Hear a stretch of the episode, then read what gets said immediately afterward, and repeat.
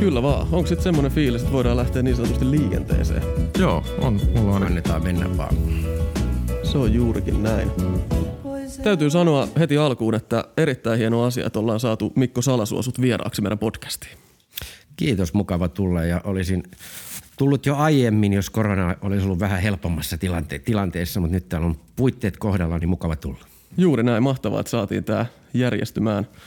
Tota, mielellään tietysti juteltaisiin susta vähän tähän alkuun. Me nyt ollaan Bobin kanssa tässä äijää googlailtu ja tutkittu, että mitäs, mitäs kaikkea sä oot oikein puuhailu. Mutta sähän oot siis talous- ja sosiaalihistorian dosentti, työskentelet nuorisotutkimusseurassa, oot tutkinut nuorisokulttuuria, marginaalikulttuuria, päihdekulttuuria, oot tehnyt väitöskirjan otsikolla Huumeet ajankuvana, huumeiden viihdekäytön ilmeneminen Suomessa ja oot myös tehnyt totta kai muuta kirjallisuutta, mutta tämä niin päihteiden tutkimus kiinnostaa suuresti. Kerro vähän, miten sä oot niin kuin sen aiheen pariin aikoinaan päätynyt.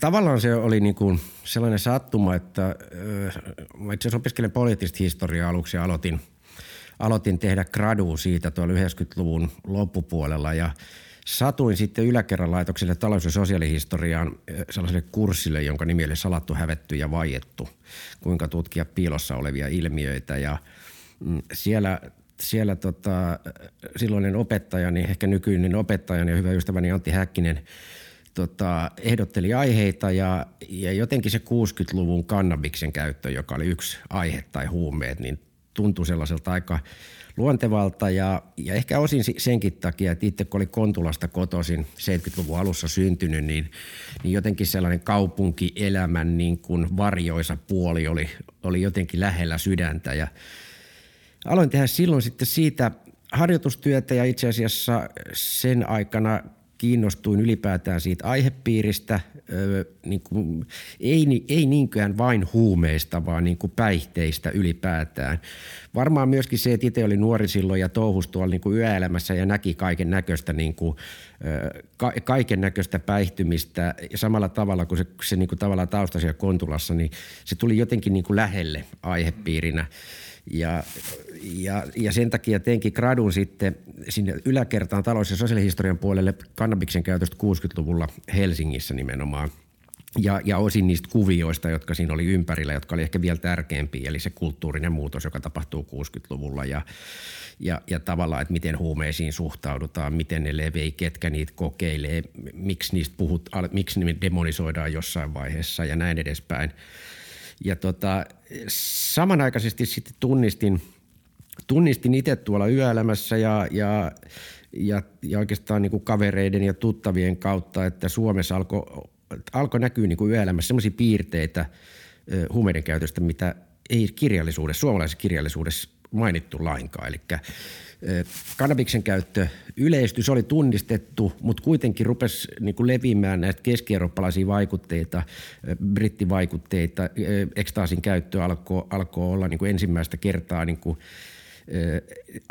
tai sanotaan, että siitä alkoi olla selviä viitteitä, joihin itsekin törmäs. Amfetamiini oli tullut uudella tavalla yöelämään kokkeliin, näkyi sillin tällöin LSDtä.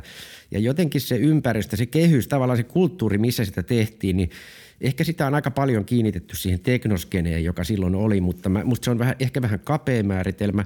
Sanotaan, että se oli kokonaan uudenlainen se tapa juhlia olla, viettää vapaa-aikaa ja Mä ajattelin, että hitto, että tämähän on kiinnostava aihe, että, että, että, että, että tästä olisi kiinnostava jatkaa niin kuin väitöskirjaa ja ja tota, sattumalta, tämä oli toki huomattu myöskin suomalaisten päihdetutkijoiden joukossa tai piirissä – tekisi mieli sanoa huumetutkijoiden, mutta niitä ei ollut kuin kaksi tai kolme siihen aikaan sellaista, jotka ehkä sillä nimikkeellä itseensä voi kutsua. Ja he kirjoitti sattumalta artikkelin siitä, että tarvittaisiin sellaista osallistuvan havainnoinnin kautta tehtävää otetta huumetutkimuksiin, että me nähtäisiin, onko näitä ilmiöitä Suomessa. Ja, ja itse asiassa se napsahti just samaan aikaan ihan sattumalta, kun mä hain ensimmäistä tota, rahoitusta ja, ja päädyin sitten tavallaan tekemään siitä aiheesta väitöskirjan.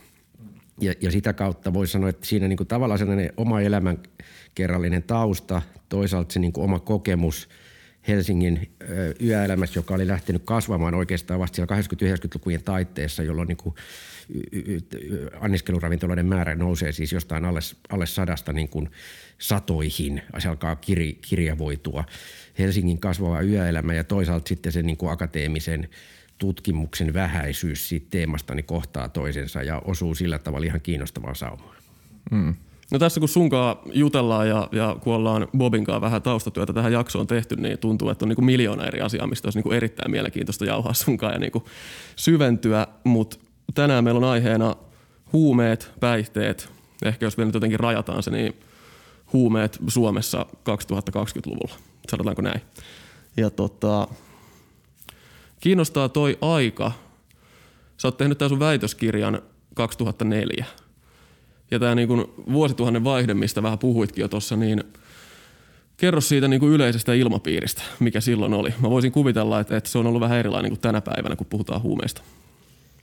No siinä musta tavallaan niin kuin ainakin itse mä vähän jäsennän sitä niin, että, että siinä niin kuin leikkaa ilmapiiri, ilmapiiri on tietynlainen, mutta myös niin kuin käyttö, käyttökuviot, jos käyttää nyt tätä käsitettä, mitä Hakkaraisen Pekka käy, on käyttänyt väitöskirjassa jo 92 tästä kuviot, niin ne on, ne on niin kuin isossa muutoksessa, johon mä äsken viittasinkin sillä, että tavallaan tulee uusia aineita, joita ruvetaan käyttämään niin kuin uudessa sillä tavalla uudessa kulttuurisessa kontekstissa, että tulee niin kuin klubeja, yökerhoja, ehkä uusi nuori sukupolvi alkaa kiinnostua LSDstä niin uudella tavalla mielen laajentamisesta ja kaiken kaikkiaan käyttö yleistyy, nimenomaan siis kokeilukäyttö yleistyy. Mutta samaan aikaan meillä on niin kuin vahva yhteiskunnallinen ilmapiiri, joka on rakentunut siellä 70-luvulla, jossa niin kuin lainvalvontaviranomaiset, lähinnä poliisi, syyttäjä ja oikeuslaitos on niin kuin sanottanut sen meidän suomalaisen ö, huume, huumeiden paikan suomalaisessa yhteiskunnassa 70-luvulta siihen vuosituhannen taitteeseen ja, ja siellä on maalattu semmoista niin kuin demonia pitkään, että jos teemme näin, niin se tulee tänne ja eletään niin kuin sellaista, sellaista kohtaa, jossa toinen Tämä vanha traditionaalinen yhteiskunnallinen kuva on se, että me saamme huumeet pidettyä poissa yhteiskunnasta, kunhan me olemme riittävän tiukko, tiukkoja kontrollipoliittisesti.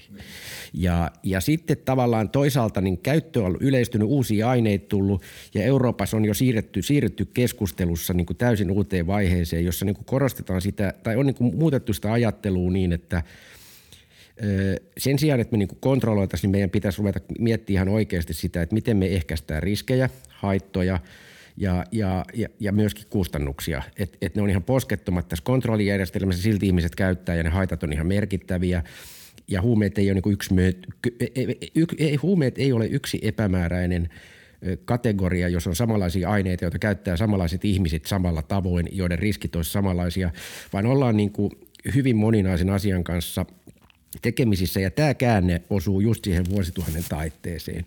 Ja oikeastaan se on se kamppailu, joka myös silloin niin kuin käydään julkisessa keskustelussa. Eli tavallaan se vanha – versus tämä niin kuin uusi, että hei, että oikeasti se, että me varoitetaan vaikka ekstaasin haitoista spesifisti, niin ei tarkoita sitä, että me opetetaan käyttämään, mm. vaan, vaan sillä oikeasti pyritään siihen, että kun joku joka tapauksessa käyttää, niin me pyritään, ettei niitä turhaa tule terveyshaittoja tai, tai vakavia ongelmia. Ja tämä kamppailu on se, joka, joka on silloin niin kuin käynnissä – ja se itse asiassa kestää koko 00-luvun, mutta siellä heti 2000-luvun alussa itse asiassa itse joudun siinä niin kuin vähän naivina sellaiseen ihan niin kuin, voisi sanoa, eturintamaan tappelemaan niin kuin konservatiivisia arvoja vastaan. Siellä on lähinnä Torsti Koskinen, entinen poliisin päällikkö, Ritva Santavuori, syyttäjä, yleensäkin sitten konservatiiviset äänet. Myös politiikassa on hyvin niin kuin tiukkaa konservatiivista ääntä. Ja, ja tavallaan ne, mä joudun niin sellaisen neljän, viiden vuoden tulitukseen siitä, jos mä vähän naivina ehkä tietyllä tavalla aina kollegoilta tarkasti keskustellen näkökulmista, niin yritän tuoda sitä uutta näkökulmaa esiin, että tämä suhtautuminen pitäisi muuttua ja tämä kuviot on muuttunut ja, ja se on niin kuin luojan kiitos. Sanotaan näin, että luojan kiitos ei eletty someaikaa, että se oli keskustelu kasvokkain, ettei kuulu sitä kaikkea, mikä selän takana todennäköisesti puhuttiin. Niin, aivan. Kyllä, ja mä itse asiassa tuossa huomasin, että sä olit Freestyle-lehteen sanonut jossain haastiksessa näin just, että että on joutunut niin kuin aika, jos voi sanoa, niin kieli keskellä suuta silloin niin kuin 2000-luvun vaihteessa käymään haastatteluohjelmissa ja kertomaan näitä asioita. Ja niin kuin, en mä nyt tiedä, onko se edelleenkään niin kuin helppoa olla eri mieltä kuin valtaosa muista ihmisistä, mutta jotenkin voisin kuvitella, että, että siihen aikaan, mitä tulee niin kuin päihdekeskusteluun, niin ne tavallaan jotenkin ääripäät on ehkä ollut niin kuin vielä kauempana toisistaan kuin mitä ne on nyt, ja ne on kuitenkin edelleenkin tavallaan se keskustelu on aika haastavaa. On, ja siis siinä oli semmoiset siihen aikaan niin kuin varsinkin semmoiset semanttiset, ja jälkeenpäin mä oon niin miettinyt sitä, että onpa, onpa me joskus ollut viisas, kun, että, tota, että tavallaan niin kuin, että se, että oli aina tarkka – siis että mietti keskusteluissa, mistä sanotaan, miten muotoillaan se niin kuin ihan semanttiset kysymykset, että esimerkiksi se käytön dekriminalisointi, josta nyt puhutaan, niin mä jo silloin niin keskustelun siitä, mutta oli hyvin tarkka, että itse käytti sanaa dekriminalisointi ja yritti sanoa, että tässä ei tarkoiteta laillistamista. Silloin siitä ei kuitenkaan puhuttu, eli mä väitän, että 70 prosenttia kuulijoista luuli, että kun mä puhuin dekriminalisoinnista, niin luuli, että mä tarkoitan, että huumeet pitäisi olla laillistamista silloin alkuaikoina. Hmm. Sitten kun sitä keskustelua tuli enemmän, niin se alkoi varmaan jäsentyä, että niin kuin suuri yleisökin tavallaan tunnisti sen, että nyt ei puhuta siis laillistamisesta, vaan puhutaan siitä, että pitäisikö Suomessakin esimerkiksi harkita sitä, että käytöstä ei rankaistaisi. Ja, ja tota, että kun nämä pystyy aika tarkkaan osoittaa kustannukset esimerkiksi tai sen tehottomuuden, mikä tällä sodalla huumeita vastaan on ollut ja ne, ja ne niin kuin seuraukset. Mutta mut siinä meni semmoinen sanotaan kymmenisen vuotta, että se niin kuin kääntyi niin, että, että aidosti ymmärrettiin, että se niin kuin tunnekuohu, joka sitä ennen tunnemyrsky, joka huumeisiin liittyy, niin tavallaan siirtyy sellaiseksi ihmisten niin kuin rationaaliseksi ajatteluksi. Että jos mä sanoin, että tästä aiheutuu näitä – että tämän takia pitäisi miettiä Suomessa keskustelua. Niin niin, että ihmiset osas kuulla sen niin, että että mä oikeasti sanoin, että pitäisi miettiä keskustelua, eikä, enkä mä, mä en sanonut todellakaan, että huumeet pitäisi laillistaa, mutta se kuultiin niin siinä vuosituhannen taitteessa. Niin, kyllä, kyllä. Toi on myös mielenkiintoinen, että just tässä vähän aikaa sitten, kun eduskunnassa tästä keskusteltiin tästä asiasta, niin mä näin tota niin keskustan eduskuntaryhmän twiitin aiheeseen liittyen, jos, kun eduskunnassa oli puhuttu niin kuin käytön rangaistavuuden poistamisesta, niin sitten tässä twiitissä kumminkin sanottiin, että keskustan kanta on, että kannabista ei pidä laillistaa mikä just kertoo tämän niin kuin. Joo, joo. Tämä on musta hyvä esimerkki. Ja toinen niin kuin varmaan just mi, mi, semmoinen, mikä jälkeenpäin, kun on, on, on sit, mä, mä en yleensä kehtaa katsoa tai, tai ristiriita katsoa omi juttuun, niin jälkeenpäin sitten kun on, on katsonut jotain, mitä on sanonut, niin, niin tavallaan juuri se tarkkuus, mikä sitten jälkeenpäin oli hyvä, että esimerkiksi juuri tämä käytön rangaistavuuden poistaminen, niin se niin oli jossain vaiheessa yhtä suuri merkki kuin huumeiden laillistaminen. Ja, ja, ja kun ne on ihan eri asioita, kun se siinä sanotaan, että käytön rangaistavuuden. Mutta mut nämä oli just tällaisia kysymyksiä. Ja kyllä on pakko niin kuin sanoa, että se myöskin tätä epäselvyyttä hyödynnettiin esimerkiksi politiikassa ihan sijakailematta 00-luvulla. Ehkä sellainen hetki, jossa jossa tavallaan itselle tuli sellainen, että nyt tämä diskurssi alkaa, tämä niin kuin konservatiivinen diskurssi käydä huonoksi. Niitä oli kaksi. Toinen oli se, kun mä olin Stillerin, Stillerissä Rubenin, Rubenin ohjelmassa ja siellä oli tota, erään puolueen puoluesihteeri, nykyisinkin politiikassa keskeisessä roolissa oleva henkilö, tuli puhumaan huumeista ja ei siis tiennyt mitään aiheesta. Ja se alkoi niin, että – että hän kertoi ensin, mitä mieltä hän on huumeista, ja sitten mä tulin sinne ja kerroin, että itse asiassa että yksikään näistä hänen väitteistään ei pidä paikkaansa. Ja tota, no sitten, sitten hän rupesi vähän kiiltymään siinä, siinä oli kolmaskin keskustelija, joka sitten lopulta paljasti, että tämä tämä poliitikko oli kysynyt lämpiössä, että pistetäänkö kannabista muuten suoneen vai poltetaanko. Ja, ja tämä niin kertoo siitä, että, että miten, miten pitkälle ajateltiin pystyvän menevään sillä.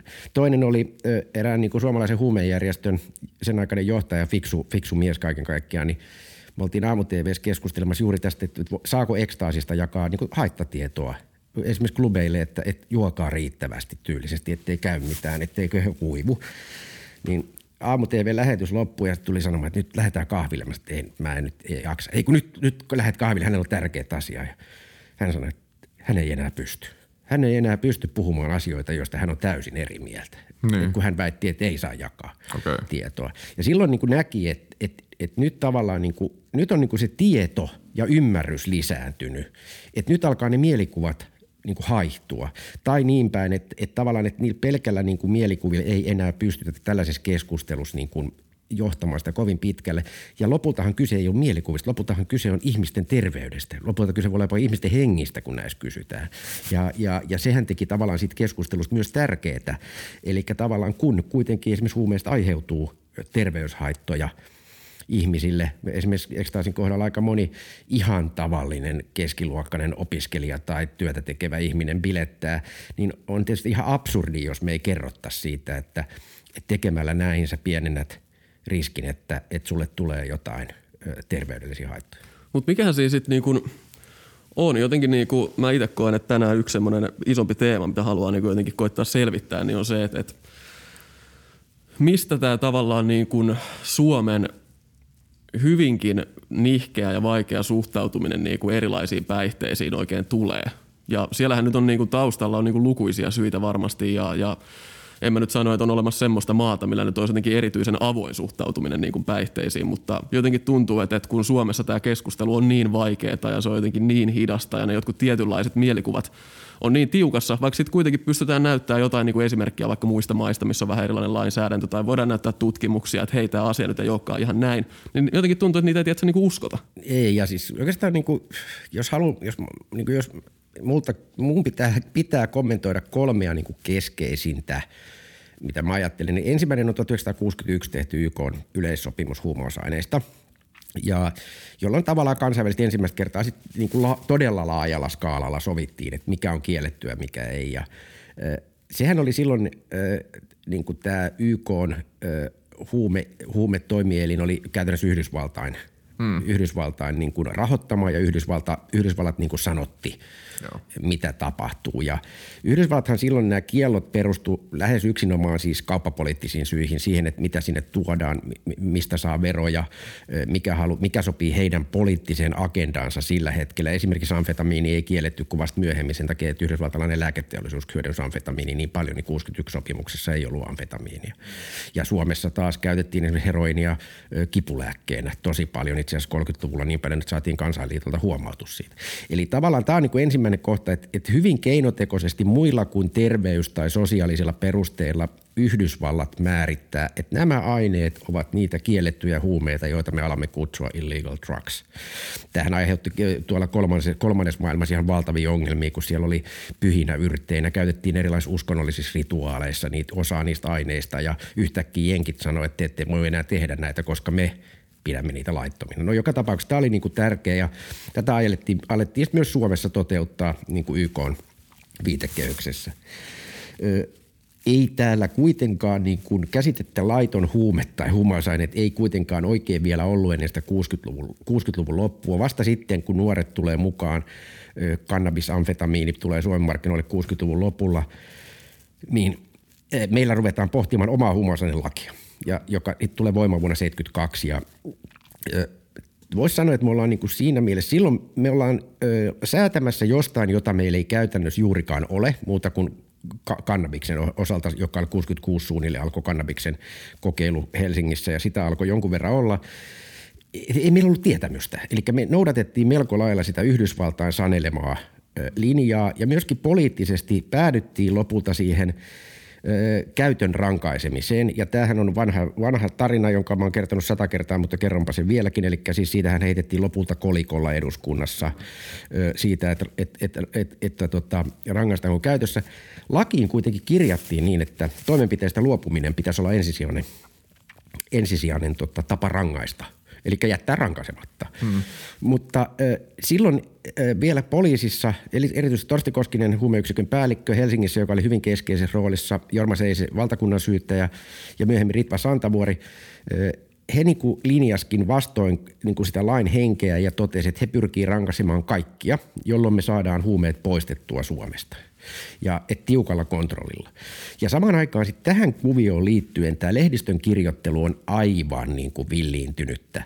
Että jos ennen, siinä 71, 70 oli ihan niin kuin hyviä puheenvuoroja myöskin niin kuin sen puolesta, että mitäs jos me katsottaisiin tätä sosiaali- ja terveyspolitiikan näkökulmasta, eh, niin kun se voittaa sillä kolikolla se repressiivinen niin kuin kontrollinäkökulma, niin lehdistä aletaan kirjoittaa niin kuin huumeista. Aletaan siis rakentaa todellisuutta, jossa huumeet, kannabiksi, siis lehdisojuttuja, löytyy, löytyy YouTubestakin vanhoja huumevalistusvideoita, missä käytännössä kokeilet kannabista, niin on, esitetään, että se on aika suuri todennäköisesti, että se hyppää ikkunasta sen jälkeen. Niin aivan. Ja, Kyllä. Eli, ja, ja todellisuus rakentuu sosiaalisesti. Siis, mm. siis, siis meillä aletaan rakentaa kategorisesti sellaista todellisuutta, jossa huumeet on yhtä kuin kuolema, paha rikollisuus, epämääräisyys. Ja tätä tietysti resonoi sen kanssa, että Ruotsissa esimerkiksi ajetaan hyvin samanlaista linjaa, erittäin tiukkaa kontrollipolitiikkaa, joka jatkuu ihan siis pidemmälle myöhemmin tänne kuin, kuin missään muussa Euroopan maassa. Ja, ja alkaa rakentua sellainen käsitys huumeista jonain niin kuin pahan kategoriana, jonain niin kuin äärimmäisenä pahana – sinne ulkoistetaan moniin niin kuin yhteiskunnallisiin ongelmiin, syytetään. On helppo sanoa, että nuo tekivät, nuo, että huumeet olivat syy tuohon rikokseen tai tuohon pahoinpitelyyn tai huumeet on meidän pahoinvoinnin syy tai huumeet on kodittomuuden syy. Eli, eli siitä oli myöskin tällainen aika sopiva. Mm. Ja, ja tämä on kyllä se toinen syy, minkä takia se alkoi latautua myöskin niin kuin – emotionaalisesti hirveän voimakkaasti se. Se, se tota, huumekysymys. Ja ehkä sitten kolmantena se, että et tätä ylläpidettiin 70-luvun alusta vuosituhannen taitteeseen. Tätä ei niinku kyseenalaistettu, tätä puhetapaa. Ja, ja huumeet niinku määrittyy aivan niinku hirvittävän pahaksi. Esimerkkinä vaikka 80-luku, kun Suomessakin ruvettiin näyttämään sellaisia – TV-sarjoja, joissa, joita Yhdysvalloissa tehtiin niin kuin crack-epidemian hoitamiseksi. Ja Suomessakin aletaan näyttää, että niiden tavallaan agendana oli ikään kuin valistaa tästä crackista ja sen vaaroista. No totuus on se, että Suomessa ei taida vieläkään olla crackia esiintynyt yhtään kertaa. Ja itse asiassa totuus oli se, että Yhdysvalloissakin crackin käyttö oli vähenemässä mutta kun Bush esitti käppyröitä, jotka kuvaskin puolen vuoden kehitystä, jossa ne nousi, niin koko 80-luvun todellisuudessa crackin käyttö oli Yhdysvalloissa vähentynyt.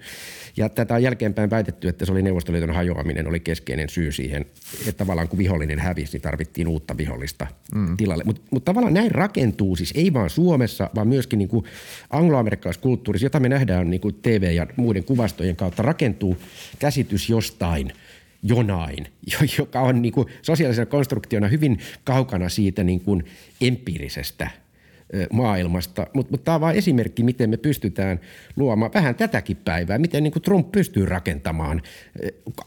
False-narratiivit niin kuin luo vääränlaisia kuvia todellisuudesta.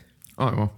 Jo, mun mielestä toi on mielenkiintoinen toi tarina tuosta kolikoheitosta, koska se on sellainen asia, minkä mä oon niin kuin – kuulu ensimmäisen kerran varmaan 15-vuotiaana silleen niin kuin kavereiden keskuudessa. Ja se on niin kuin ns. liikkunut sellaisena urbaanina legendana, mikä on sitten niin kuin myöhemmin tullut niin kuin ilmi, että se ei todellakaan ole urbaani legenda, että näin on käynyt. Mutta se, mikä mua mietittää on, että kun se on tapahtunut siinä 60-luvun lopussa ja sitten 70-luvun lopussa alkanut tämä huumeiden vastainen sota niin kuin Jenkeistä lähtien tai lähtöisin – niin olisiko se, jos se kolikko olisi ollut toisinpäin, niin olisiko sillä ollut mitään merkitystä vai olisiko ne tullut laittomaksi Suomessa sit sama, samassa syssyssä, kun sitten tämä niin kuin ilmapiiri huumeiden puolesta muuttuu? Mä oikeastaan ajattelen niin, että että tähän, tähän liittyy vielä sellainen, että vaikka niin kuin, niin kuin virallisesti niin kuin se Nixonin sota huumeita vastaan. On se niin huumesodan aloittaminen, mutta mä ajattelen, että itse asiassa sitä sotaa jo käytiin sitä julistamatta – aika pitkään, että semmoinen kuin Harry Anslinger, joka, joka Yhdysvalloissa oli ollut aiemmin kieltolaki, kieltolain aikaa keskeisessä roolissa ja, ja sitten 40-50-luvuilla ja vielä 60-luvun alussa oli aivan keskeisellä tavalla myöskin huumessa kontrollissa mukana, niin äh, hän oli jo oikeasti käynyt sotaa huumeita vastaan. Ei itse asiassa huumeita vastaan, vaan, vaan e, todellisuudessa siirtolaisia vastaan, koska huume, kannabiksen käyttö oli kaikkein yleinsintä meksikolaisten siirtolaisten keskuudessa. Ja, ja, tota, e, ja, ja, ja, ja ongelmana oli tietysti verotus Eli kun kannabikset ei tullut verotuloja, niin se oli pirun ongelmallista. Ja, ja tätä sotaa oli oikeasti jo käyty niin kuin ainakin 50-luvulta saakka. Ja Yhdysvalloistahan suosittelen jokaista katsomaan YouTubesta, siellä on aivan huikeita. Niitä, mitä on Grass-elokuvassakin niitä videoita, missä pariskunta, keskiluokkainen pariskunta soittelee yhdessä pianoa ja yhtäkkiä se mies nappaa kirveä ja hakkaa sen naisen palasiksi sen takia, kun se on polttanut pilveä. Mm. E- e- eli tavallaan tämä sota oli jo käynnissä. Mm. Vastaus tuohon, niin kuin, olisiko Suomessa – ei. ei, ei. Suomessa olisi päädytty joka tapauksessa, mä ajattelen tämmöiseen niin repressiiviseen politiikkaan, johtuen siitä, että se oli Ruotsissa hyvin tiukka, joka, joka kuitenkin oli, oli siihen aikaan se meidän keskeisin niin kuin viitekohta tällaisen hyvinvointivaltion ja sosiaalipolitiikan niin kuin rakentamisessa. Ja, ja Yhdysvalloissa ja angloamerikkalaisessa maailmassa oli tämä repressiivinen politiikka. Eli mun on hirveän vaikea nähdä, että Suomi, nyt kun tuntee tämän poliittisen historian niin kuin 70-luvulla tai, tai, tai, tai 80-luvulla tai 60-luvulla, niin olisi hirveän vaikea nähdä, että Suomi olisi lähtenyt jollekin omalle liberaalille linjalle, mihin ehkä Hollannin kaltaisella niin kuin vanhalla kulttuurilla, jolla on tämmöinen sy- syvällä oleva liberaali juuri, on, on niin kuin kyky lähteä. E, mä en, mä en niin kuin jaksa nähdä, että, et siinä, et, et, se, et se olisi ollut kovin kestävää. Että me oltaisiin varmaan siirrytty tähän rankasemiseen joka tapauksessa jossain vaiheessa. Jotenkin kun puhutaan päihteistä ja Suomesta, niin alkoholi tulee, tulee niin kuin vahvasti mieleen ja sitä ei tietenkään voi niin kuin sivuuttaa. Ja jotenkin omiin silmiin näyttäytyy niin kuin erittäin huvittavalta semmoinen jotenkin asia, että niin kuin mainitsit tuossa aikaisemmin, että jos vaikka huumausaineiden vaaroista kertoo, niin se nähdään niin kuin jonain käyttöoppaana, että näin käytät huumeita. Mutta sitten samalla eletään maassa, missä on jotenkin vahva kulttuuri semmoisen suhteen, että niin kuin, jos joku on vaikka lähes ajamaan autolla ja, ja on jotkut juhlat tai jotain, niin sanotaan, että kyllä, että hei, tyhden voit ottaa. Että tavallaan se, niin kuin, on, se on järjetön ristiriita, että miten alkoholiin suhtaudutaan Suomessa versus sit muut päihdyttävät aineet. Miten niin kuin alkoholista, miten sä koet, miten siitä on tullut niin, kuin niin läheinen ja rakas päihde suomalaisille? No kyllä mä ennen kaikkea siis ö, kytken sen siihen, että se on ollut läsnä niin pitkään. Ja, ja sitäkin on säännelty eri tavoin eri aikoina, kieltolait ja muut. Ja ja se, ehkä se niin kuin miksi, niin mä ajattelin, että, että kun sulla on joku asia pitkään kulttuurissa, niin se löytää niin kuin siellä sun sosiaalisessa elämässä paikat, joihin se kuuluu. Se niin kuin kiinnittyy juhlimiseen tai skoolaamiseen ylioppilasjuhlissa, champagne.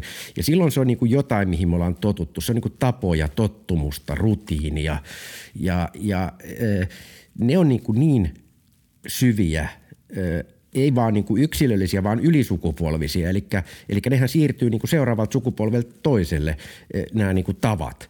Ja, ja kyllähän se niin kuin on sen niin kuin keskeisin merkitys.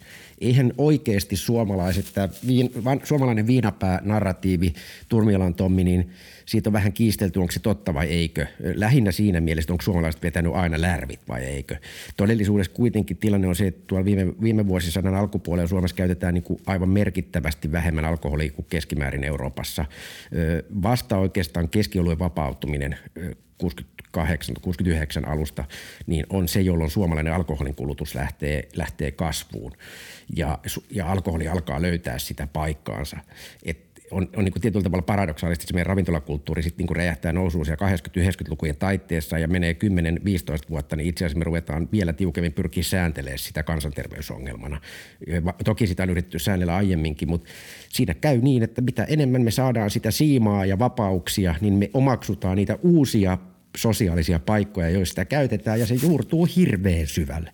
Et, et just kuten sanoit, niin onhan se aivan absurdia, että että jos alkoholin hintaa ollaan vaikka nostamassa eurolla per viinipullo, keksitään nyt, että euro per viinipullo, niin kymmenet tuhannet ihmiset on siis täysin raivona siitä.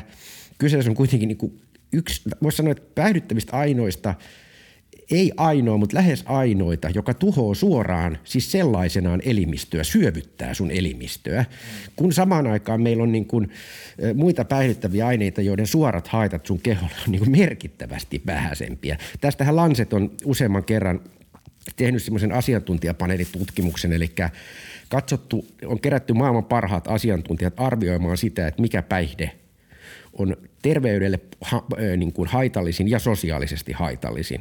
Ja se taitaa olla niin, että, että heroiini ja, ja tota, alkoholi on aika lailla tasoissa siellä kärjessä. Alkoholi on ykkönen ollut, ollut kummallakin kerralla ja heroinin niin sosiaaliset haitat on merkittävästi vähäisempiä. Niillä siis tarkoitetaan sitä, että kun otat heroiniin, niin sä et vedä niin kuin vaimoa tai puolisoa kuokkaa heti sen jälkeen niin kuin, tai, tai tota, kaadu, kaadu kännissä kadulle ja murra päätä ja maksa yhteiskunnalle paljon. Ne kaikki muut saa niin kuin pisteytyksessä niin kuin kymmenkertaisesti alhaisemman terveys- ja, ja sosiaalihaittapisteytyksen ei nyt kaikki muut, mutta niin kuin, totta kai siellä on jotkut speedit ja, ja, ja metamfetamiini on, on korkeammalla, mutta herska ja alkoholi on aivan omassa niin kuin, luokassaan siellä. Ja onhan tämä niin kuin täysin hassu tilanne, mutta me ollaan sosiaalisia eläimiä. Mm, aivan. Ehkä mikä mua jotenkin on aina tuossa, tai mua on aina jotenkin kiinnostanut just tuo ristiriita.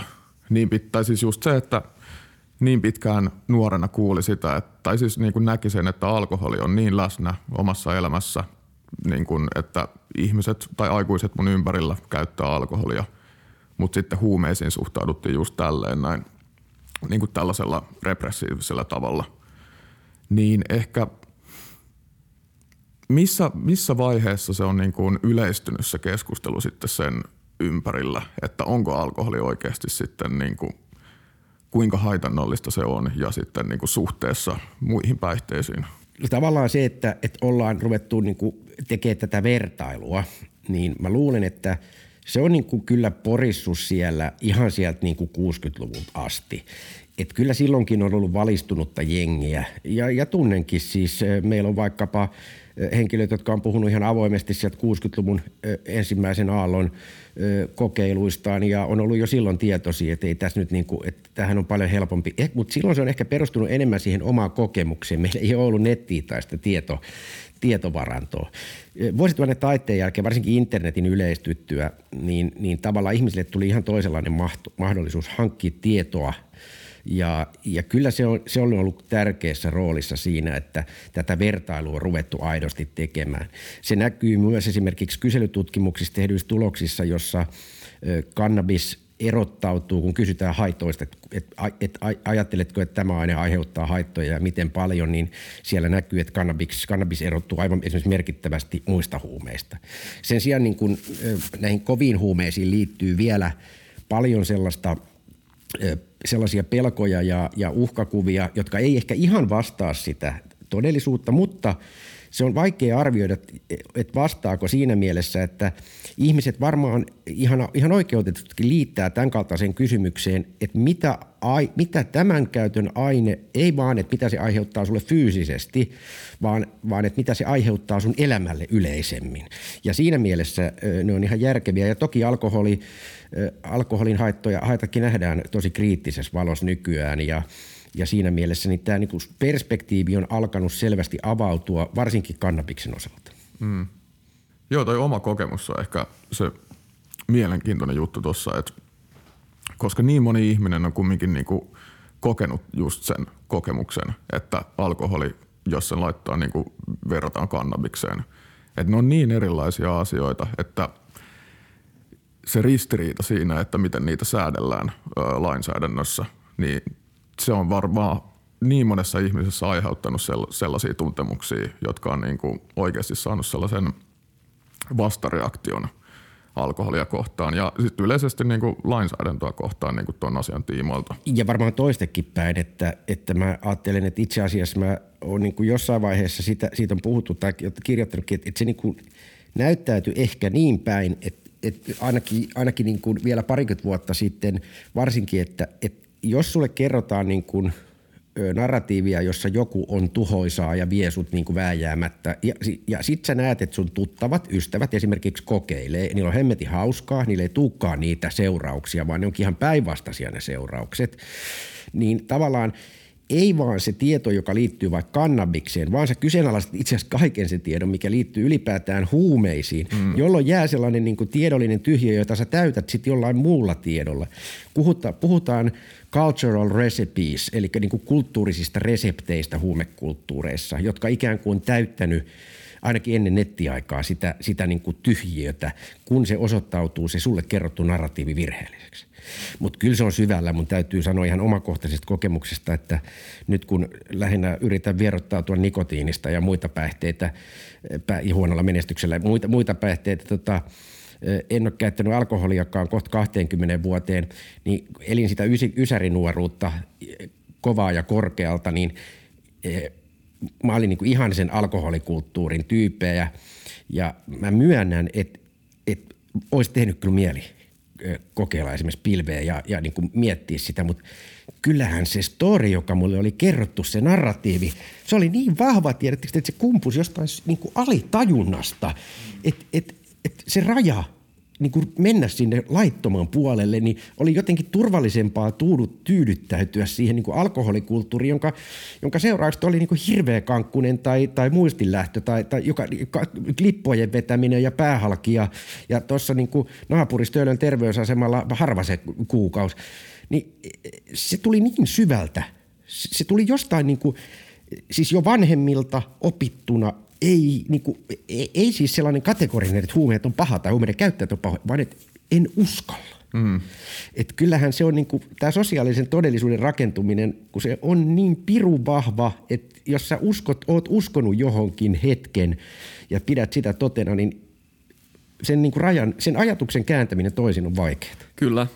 No muistaa itsekin vaikka joskus yläasteikäisenä, kun on päätynyt niin kuin ensimmäisiin kotibileisiin ja niin kuin tähän meininkiin, niin – alkoholi on ollut paljon, se on ollut ihan itsestään selvää, että sitä niin kuin juodaan. Ja sen ikäisenähän se niin kuin tavallaan alkoholin käyttökin on niin kuin sitä, että, sitä vedetään niin kuin lähtökohtaisesti liikaa, koska eihän sitä niin kuin paljon tarvitse, että olisi kännissä ja sitten sitä niin kuin juodaan ja sitten sitä niin kuin ehkä jotenkin tuntuu, että sitä vähän jopa niinku ihannointiin silleen, että se niinku, kuka vetää eniten viinaa, niin sehän on niinku kovin jätkä. Nyt musta tuntuu, niinku, mitä, mitä on kuullut niinku, tavallaan tämän päivän nuorista, jos näin voi sanoa, niin siellä on ehkä vähän erilainen niinku, suhtautuminen tähän, tähän sekoiluun, mutta niinku, mua on huvittanut jälkikäteen se, että huumeet nähtiin mun nuoruudessa Pohjanmaalla jotenkin niin vaarallisena ja kiellettynä asiana, että siitä ei oikeastaan edes puhuttu, että niitä niin kuin on. Että se oli jotenkin niin, kuin niin itsestään selvää, että eihän täällä nyt kukaan mitään niin kuin aineita vedä. Että et sitä ei tavallaan niin kuin edes tuotu niin kuin siihen keskusteluun. Että sitten vasta oikeastaan, kun niin kuin on muuttanut itse pääkaupunkiseudulle ja, ja pyörinyt enemmän klubielämässä ja näin, niin on vähän niin kuin yllättynytkin jopa siitä, että hetkinen, että, että mä kyllä uskaltaisin väittää, että jengi käyttää täällä niinku bilehuumeita aika avoimesti. Et voiko tämä niinku, olla näin, että jengi niinku oikeasti käyttää, vai mitä mä en niinku ymmärrä tässä joo, joo. Se on jotenkin, jotenkin huvittava niinku nähdä. Toi oli tavallaan mulle niinku tietyllä tavalla se kokemus, ei ehkä niin yllättävänä, mutta vähän se niinku sama kokemus siitä, että just niin kuin kasari loppu, ysäri, nuoruus, niin siis ihan hirveiden lärvien vetäminen oli sosiaalista pääomaa niin kuin, mm. niin kuin kaveripiirissä. Aivan. Joka, oli siis, joka luojan kiitos nykynuoret on niin kuin paljon viisaampia ja se on vähentynyt ihan merkittävästi. Siitä on tullut jopa niin kuin sellainen stigma, joka, joka, joka, joka on niin kuin kielteinen. E, Mutta samanaikaisesti niin mä muistan joskus, mitä nyt toisin vaikka sanotaan nyt 16, 17, 18-vuotiaan kasarin lopulla, kun ei, mulla ei ollut siis mitään sellaista, että, että olisi niin kuin kotona ihan älyttömästi paukutettu tai huumekauhuja, mutta kyllä mä muistan joskus, tai sen, sen ainoan kerran, kun mutsi rupesi jostain hassiksesta puhumaan mulle, mä muistan, että me Broidin kanssa niin kiusattiin molemmat sille mutsiin, että mitä sä nyt selität, että me ollaan molemmat oltu ihan pilvessä. Ja, ja se niin kuin reaktio oli semmoinen niin kuin primitiivinen, se oli ihan niin kuin me, me, meidän tapa vaan kiusata mutsia, mutta se oli niin kuin joku, ja, ja tässä on niin kuin, ehkä mä niin kuin jotenkin sen kuinka vahva se on. Mulla on sanotaan, että eräs tuttavani, hänen lapsensa kävi ilmi, että hiljattain, että hänellä oli yksi kasvi, siis yksi kasvi. Ja tota, tämä pariskunta, jonka lapsi se oli, niin vaikka tämä niin kuin rouva oli oikein liberaali, oikein fiksu ja aina niin kuin näin, niin, niin tämä, tämä pariskunnan tämä aviomies sanoi, että hän meni aivan shokkiin, kun hän näki sen niin kuin vaimonsa reaktio. Se oli just se primitiivireaktio, joka sieltä niin kuin räjähti. Lapsemme on narkomaani. Ja, ja, ja tämä on niin kuin tosi jänne kysymys. Ja musta on niin kuin jotenkin pitää myöskin palata siihen, että et se kulttuurinen paikka on kummallinen ja, ja sitten niin kuin tavallaan myöskin se, että mistä näkökulmasta me katsotaan sitä. Että esimerkiksi jos me kuunnellaan vaikka – kansanterveystieteiden puhetta huumeista, niin totta kai sitä katsotaan ikään kuin suhteessa siihen, että mitkä, mitkä jo nyt haitat on vaikka alkoholin osalta. Alkoholihaitathan on aivan siis poskettomat Suomessa. Siis se on ihan, ihan crazy se, että mä itse muistan hämmentyneeni tuo 2008 hujakoilla, kun Suomessa tehdään joka vuosi sellainen neljän vuoden välein päihdetapauslaskenta. Eli lasketaan kuinka monta henkilöä käy yhtenä satunnaisena lokakuisena tiistaina terveydenhuollon tai näissä palveluissa, sosiaali- ja terveydenhuollon palveluissa alkoholin takia. Sitten mä luin sitä tutkimusta ja mä mietin, paljonkohan se mahtaisi olla. Ja se luku oli jotain 13 000. Uh-huh. Siis yhtenä satunnaisena tiistaina. Ja siis se on edelleenkin jossain niin kuin kymppitonnissa. Silloin mä jotenkin tajusin, että voi Jeesus, ajatelkaa niin kuin yksi satunnainen tiistai lokakuussa, joka ei ole mitään bileaikaa. Mm.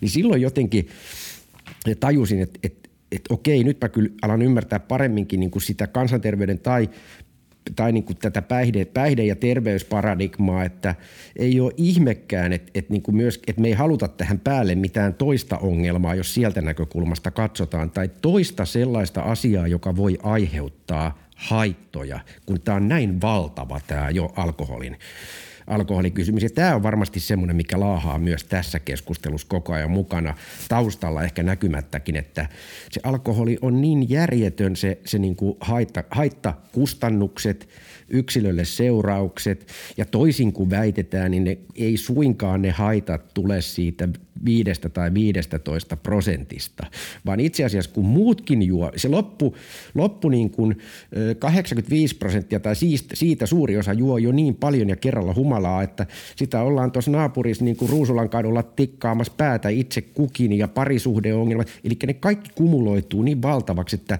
siinä on varmaan yksi sellainen jarru myös tähän huumekeskusteluun, mitä pelätään. Että jos mm. näiden päälle tulee vielä lisäongelmia – niin, niin, niin tilanne niin kuin karkaa käsistä. Ja tämä on jotenkin se perspektiivi, joka varmasti sävyttää suomalaista huumekeskustelua taustalla.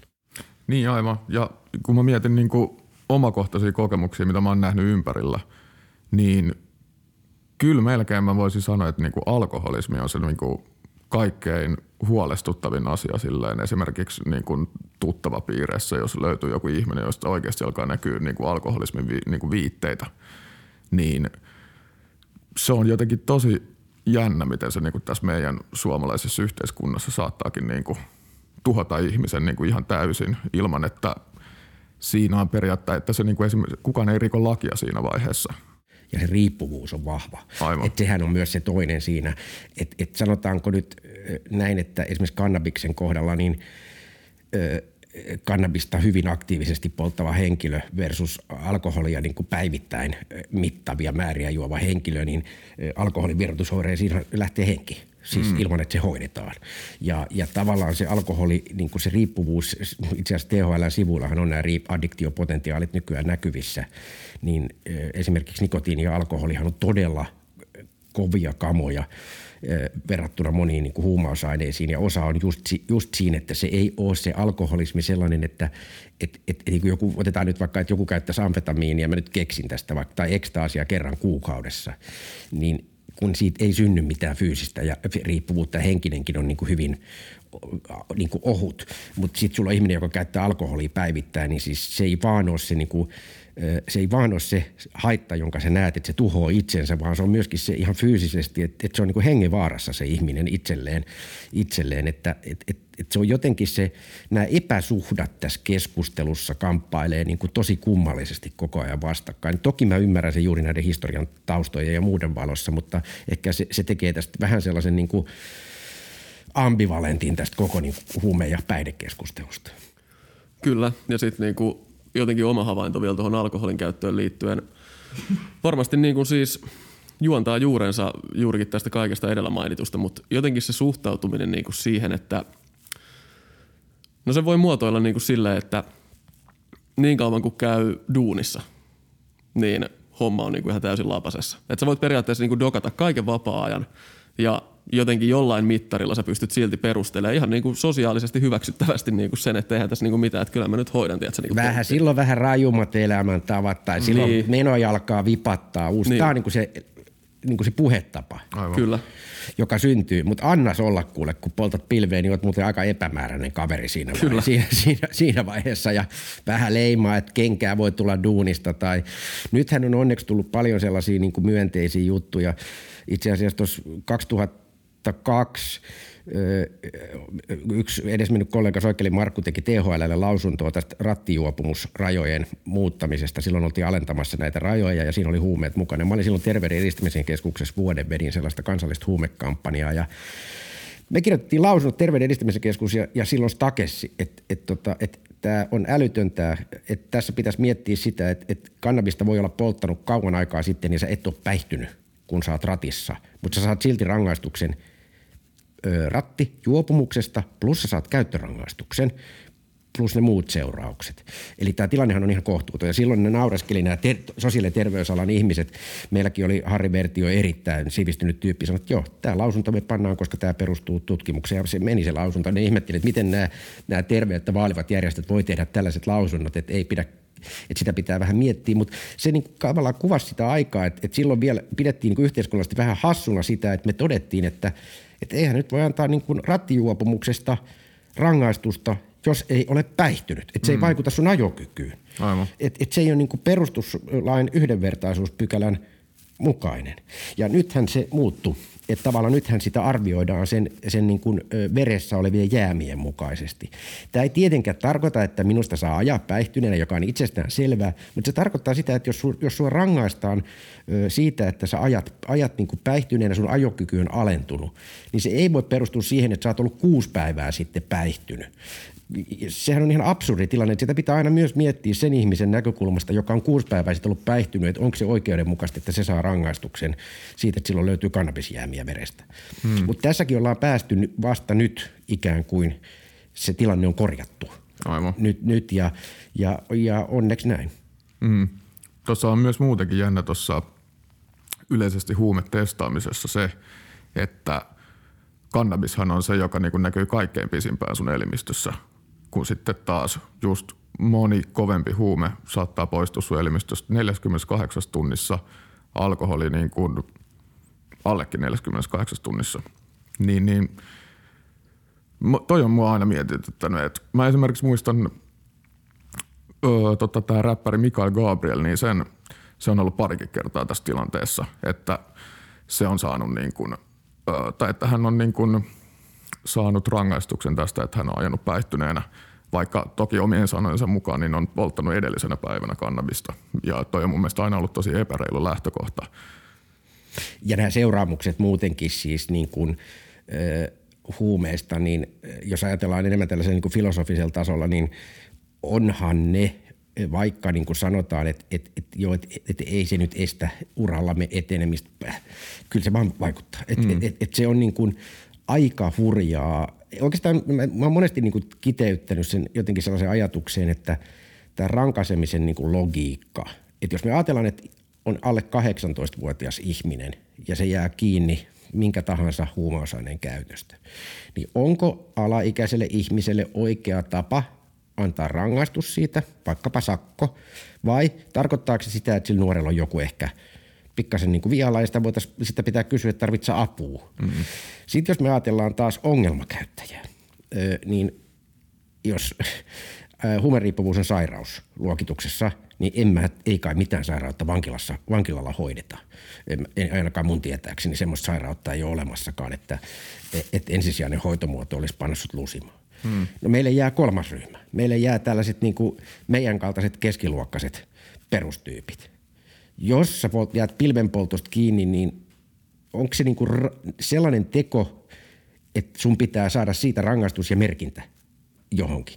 Oikeastaan mikään näistä ryhmistä ö, ei oikein niin kuin sovellu siihen ajatukseen, että, että se rankaisu olisi se mekanismi, jota siinä käytetään. Ja, ja, ja tämä musta niin kuin palautuu, palautuu juuri tähän, että – että onhan se hullu seuraus, että joku 17-vuotiaana kokeilee kerran kannabista, jää kiinni ja se merkintä, onko se sitten viisi vuotta vai mitä se kestää. Mm-hmm. Öö, niin eihän ole niin kuin päätä eikä häntä, että se vaikuttaa mihin sä voit mennä opiskelemaan. Tai jos sä oot ammattiautoilijana, autoilija, jolta löytyy, jolta löytyy, sä voit menettää työpaikkas. Tai, et, et se seuraamus on niin kuin täysin kohtuuton suhteessa siihen tekoon. Ja, ja tekoon liittyen vielä pitää todeta, että on niin kuin syytä muistaa, että huumeiden käyttörikos on erikoinen rikos siinä, että sen uhrinahan on tekijä itse. Niin, aivan. Se on hyvin harvinainen rikos siinä mielessä. Itsemurha taitaa, taisi olla, en, en tiedä onko se vieläkin, mutta se oli jossain vaiheessa kriminalisoitu. Mutta siinähän ei, se on uhriton rikos, josta kuulemma kriminologit ei pidä sanana, mutta joka tapauksessa saat itse se, johon se kohdistuu ja se on myös siinä aika poikkeava. Se on täysin totta. Jotenkin tuli mieleen kysyä, tähän nyt siis niin kuin liittyy paljon sitten muutakin, mitä on tavallaan niin kuin selvinnyt jälkikäteen, mutta jos muistellaan sitä hetkeä, kun tuossa muutama vuosi takaperi nousi isosti otsikoihin, että Jari Sillanpää on jäänyt kiinni amfetamiinin käytöstä, niin millä, millä, niin metaamfetamiinin käytöstä, niin millä silmin sä seurasit tätä mediamyllytystä silloin? No siinä mulla heräsi niin montakin ajatusta. Ehkä se ensimmäinen tai päällimmäinen oli kuitenkin se, että, että niin kuin, ja tämä ei liity vaan huumeisiin. Siihen, että jos sä olet julkisuuden henkilö, niin silloin odotetaan niin kuin tietynlaista käyttäytymistä ja se, sille mitään tekemistä niin kuin huumeiden kanssa. Jolloin tavallaan sä oot asettanut itse sellaiseen tilanteeseen, jossa sua katsotaan erilaisin silmin. Et, et, mä, mä käytän esimerkkinä otan alkoholista, että jos joku erittäin eh, Kimi Räikkönen tulisi tuohon eh, Töölön torille ja sammuisi siihen, niin siitä tehtäisiin aivan valtava määrä lehtijuttuja sen alkoholin käytöstä. Jos joku meistä menisi ja sammuisi siihen, niin, niin porukka potkisi meidän jalat vaan pois tieltä, että pääsisi kulkea paremmin. Eli tämä on tietysti yksi, että, että onko niin kuin julkisuuden henkilö järkevä – et silloin pitäisi pystyä myöskin sääntelemään sitä omaa käyttäytymistä. No toiselta sitten tietysti ajattelin sitä, että, että no ei kovin yllättävää. E, eli tunnen niin kuin huume, miten niin kuin huumeet erilaisissa sosiaalisissa ympyröissä tietyissä niin kuin vähemmistökulttuureissa ja esimerkiksi mikä merkitys niillä on, niin, niin okei tapaus oli sillä tavalla jännittävä, että se oli aika hevi. Siinä oli todella valmistauduttu, kun siellä oli tippapulloja ja, ja muita. Että mä en ota juuri siihen kyseiseen tapaukseen kantaa, mutta kolmas ajatus oli ehkä se huoli. Eli tavallaan se, että, että juuri nämä tippapullot ja muut, että hitto, onko toi, tarvisiko toi kundi oikeasti niin ammattiapua? Mm. Ja, ja tavallaan, että onko meillä riittävästi tarjolla sitä apua, jota olisi. Et nämä oli niin kuin kolme päällimmäistä ajatusta, joka mulla tuli. Jos mä vielä sanon neljäntenä sen, että itse rikkomuksesta – toki ajattelin, että jos se olisi ilman näitä kolme ensimmäistä, niin mä ajattelin, että ei tuo nyt niin kauheata ollut. Mutta kun siinä on nämä kolme ensimmäistä mm. mukana, niin se asettaa sen vähän erilaisen kehyksen. Kyllä, ja, ja kuten sanoitkin, niin tavallaan niin kuin erittäin huolestuttava keissi myös, koska selvisi tavallaan, että siinä ollaan aika syvällä niin kuin jo, jonkun riippuvuuden parissa ja, ja näin. Mutta jotenkin silti itse koin sen, en mitenkään siis yllättävänä, mutta kuitenkin niin kuin aika pahana, että tässä nyt jossain määrin puhutaan sairaasta ihmisestä – joka taistelee jonkun riippuvuuden kanssa – niin tavallaan sitten se semmoinen niin yleinen suhtautuminen sekä eri paikkojen kahvipöytäkeskusteluissa ja sitten niin mediassa ylipäätään, niin se oli mun mielestä niin kuin aika raju. Oli mediahan leikitteli just tällä huumestigmalla ja niinhän se tekee edelleenkin, eli sitähän hyödynnetään vieläkin. Monessa muussakin asioissa on näin. Eli tavallaan niin kuin leikitellään sellaisilla kysymyksillä. Vähän samanlainen oli niin kuin tämä Roma Jeremenkon kokainikäry. Niin, niin kyllähän se niin kuin oikeasti herätti huvitusta se, että – et pitäisikö hän sen päästä hoitoon. Että nyt pitää järjestää, että hänellä on hoito kunnossa. He oikeasti, jos olet ammattijalkapallo ja sä et pelaa yhtään matsia, jos sä oot niinku kokkeli, kokkelin koukussa.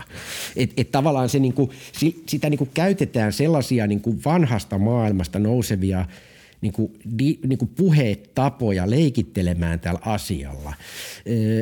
Et, et, kyllähän niin kuin juuri tämä, että et jos ihminen on sairas – ja tässäkin ehkä, ehkä juuri sillä tapauksessa se, se niin kuin huoli, niin mutta sitten sitä nostetaan niin kuin esiin myöskin tätä moraalisen paheksunnan kautta. Sitä nostetaan tämän vanhan huume stigman kautta ja, ja tavallaan niillä niin kuin leikitään, ja varsinkin iltapäivälehdissä, jo, jo, jo, joissa se leikki on niin kuin sellaista ihan yleistä, yleistä, yleistä ja kyllä siinä niin kuin jossain vaiheessa itselläkin tuli mieleen, että, että mä tiedän, että itse asiassa muutama kollega olikin lähettänyt esimerkiksi Hesariin palautetta ja sanoi, että eikö tämä nyt he riittäisi. Että tämä on mennyt, nyt, että tämä on mennyt liian pitkälle tämä, tämä leikittely. Et, et, et se on musta niin kuin vähän, no se on tätä, tämän päivän niin kuin, varsinkin, varsinkin niin kuin someajan keskustelu, mutta myöskin niin kuin iltapäivälehtien logiikkaa, että käytetään tavallaan niitä vanhoja narratiiveja, jotta saadaan uutta ja uutta kohulua päälle. Kyllä ja, ja media tietysti toimii – toimii tietyllä tavalla ja sitten vielä medioiden välilläkin on eroa, että miten toimitaan ja, ja miten pelataan, mutta jotenkin mua täytyy nostaa vielä niin kuin alkoholiin liittyen se, että mua jotenkin nauratti, että nyt kun eletään aikaa, missä väläytellään mahdollisia liikkumisrajoituksia ja näin, niin Hesarin otsikossa, jossa niin kuin kerrottiin, että miten nämä nyt sitten mahdollisesti toteutuisi nämä liikkumisrajoitukset, jos ne tulee, niin otsikkotasolle oltiin nostettu heti, että nämä on kiinni, tämä on kielletty, mutta alkot on auki. se on se, se, tässä, mun on pakko, tässä mun on pakko sanoa, että, että, että mulla on tullut sellainen niin kuin ajatus, tai tuli heti tästä alkokeskustelusta, että kun mä tässä aiemmin kerroin teille, kuinka suurina alkoholihaitat on Suomessa, niin mä oon niin kuin miettinyt myös ihan siitä näkökulmasta, että onko meillä myöskin sellaisia piilotettuja motiiveja, joita ei haluta sanoa auki. Esimerkiksi se, että meillä on alkoholiriippuvaisia ihmisiä niin paljon Suomessa, että jos me lyödään handeli ovi lukkoon, niin meillä saattaakin terveydenhuolto ylikuormittua siitä, että meillä on yksinkertaisesti riippuvuutta hoitaviin tulevia akuutteja tapauksia aivan valtava määrä. Eli tavallaan meillä on, vaikka enää ei olekaan niin kuin old school niin kuin pultsareita, silleen, kun niitä oli ennen vanhaa parikymmentä vuotta sitten ja puhumattakaan niin kuin sotien, parikymmentä vuotta sotien jälkeen, kun meillä oli tämä niin kuin alkoholi, niin kuin spree-jengi, niin kyllä se on yksi, mitä on varmasti puntaroitu esimerkiksi sosiaali- ja terveysministeriössä. Eli jos sä paat handeli oven lukko, niin sulla on oikeasti kymmeniä tuhansia ihmisiä, joilla alkaa hirveät vierotusoireet, kun ne ei saa alkoholia. Ja sitten ne menee korvikkeisiin tai ne on kaikki tota, katkaisussa tai hoidossa. Eli, eli tämä on semmoinen niin mä väitän, että tämä on julkilausumaton motiivi tämän niin alkojen auki pitämisen takana, jota ei haluta ääneen sanoa, mutta alkot tullaan pitämään auki. Ja tässä mielessä se on ihan, ihan järkevää, koska me aiemmin puhuttuu siitä, että se on niin todella raaka se, se alkoholiriippuvuus. Et siinä kun sä et saa yhtenä päivänä, kun sä oot kunnon alkoholisti sitä annosta, niin alkaa sellaiset vierotusoireet, että, että siihen verrattuna, tai sanotaan, että ne rinnastuu kovaan, pahimman laatuiseen korona, koronaan, jos se ei ole vielä rajumpia.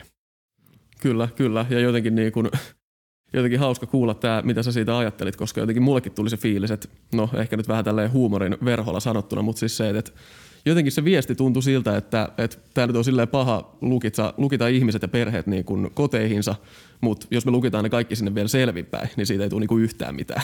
Ei, ja, mutta tässä varmaan on myöskin semmoinen, niin kuin, mikä, mikä usein, sitä ei niin kuin ha- sanota ääneen, mutta siitä ollaan kuitenkin vastuullisia ja se on minusta tärkeää, että kun me tehdään näitä toimia, niin me ei aina haluta sanoa, että – Tämä ikkuna jätetään auki, koska ne kaikkein heikoimmat ihmiset eivät muuten pärjää. Ja tämä musta vähän niin kuin kuuluu, kuuluu näihin. E, ja, ja siinä mielessä niin mä ajattelin, että toi on ihan niin kuin – ihan perusteltu. Että tähän on vähän niin kuin vastaava, tai tästä mulla tulee ajatus siihen vanhaan juttuun, joka ei ole urbaani legenda, mutta se meni niin kuin karkeasti niin, että 75 kun etykki oli Suomessa, niin Kekkonenhan pisti, pisti tota bussilasteittain, kerättiin ne kaikki alkoholistit täältä stadista, että saatiin Helsingin katukuva siistiksi. Ne vietiin jonnekin, ei se oikeasti ollut Mäntsälän takana, mutta jos jonnekin tonne. Sinnehän pantiin niille poliokkoet teltat pystyyn ja lyötiin tota ilmasta prenkkuu viikon ajaksi sinne. Ja, ja sillä saatiin katukuva – ö, siistittyä, mutta samalla myöskin nämä, nämä ihmiset pidettyä, että siellä oli sitä ilmasta viinaa, mm. että et niillä oli tarjolla sitä. Et, et ei tämä mitenkään, niin kuin, se on semmoinen vähän vaiettu asia, mutta mut se on se alkoholiriippuvuuden niin kuin kääntöpuoli. Niin, aivan. Kyllä, kyllä. Jotenkin tuntuu, että, että alkoholiparissa ollaan kyllä pyöritty sen verran, että voisi niin kuin edetä johonkin suuntaan. Tämä ongelmakäytön kasvaminen on, on myös se oma juttunsa. Mm. Varmaan yksi sellainen iso käänne, joka ehkä vähän ennakoimattomalla tavalla vaikuttaa tähän niin kuin suomalaiseen päihdekokonaisuuteen, on se, että meidän ongelma, huumeiden ongelmakäyttäjien määrän on nyt arvioitu kasvaneen. Se oli aika pitkää siinä alle 20 000. Ongelmakäyttäjällä tarkoitetaan siis käytännössä, että käyttää erittäin kovia huumeita ja ehkä ennen kaikkea se tarkoittaa Suomessa suonen sisäisesti. Mm. Ja se oli pitkä alle parikymmentä tuhatta. Ja nyt on arvioitu, että se on 35-40 000. Ja, ja tämähän on muuttanut tätä koko myöskin tätä päihdekeskustelua ja tätä kauttahan on myöskin tullut sekä keskusteluun nämä piikityshuoneet, mutta myöskin sitten ö, tämä keskustelu tästä lain muuttamisesta niin, että käyt, käytöstä ei rangaistaisi. Se käytön rangaistuskeskustelu oli aiemmin aika lailla kannabisaktiivien ö, aktiivien ylläpitämää ja niiden, jotka katsoivat, että kannabiksesta rangaistaan väärin perustein.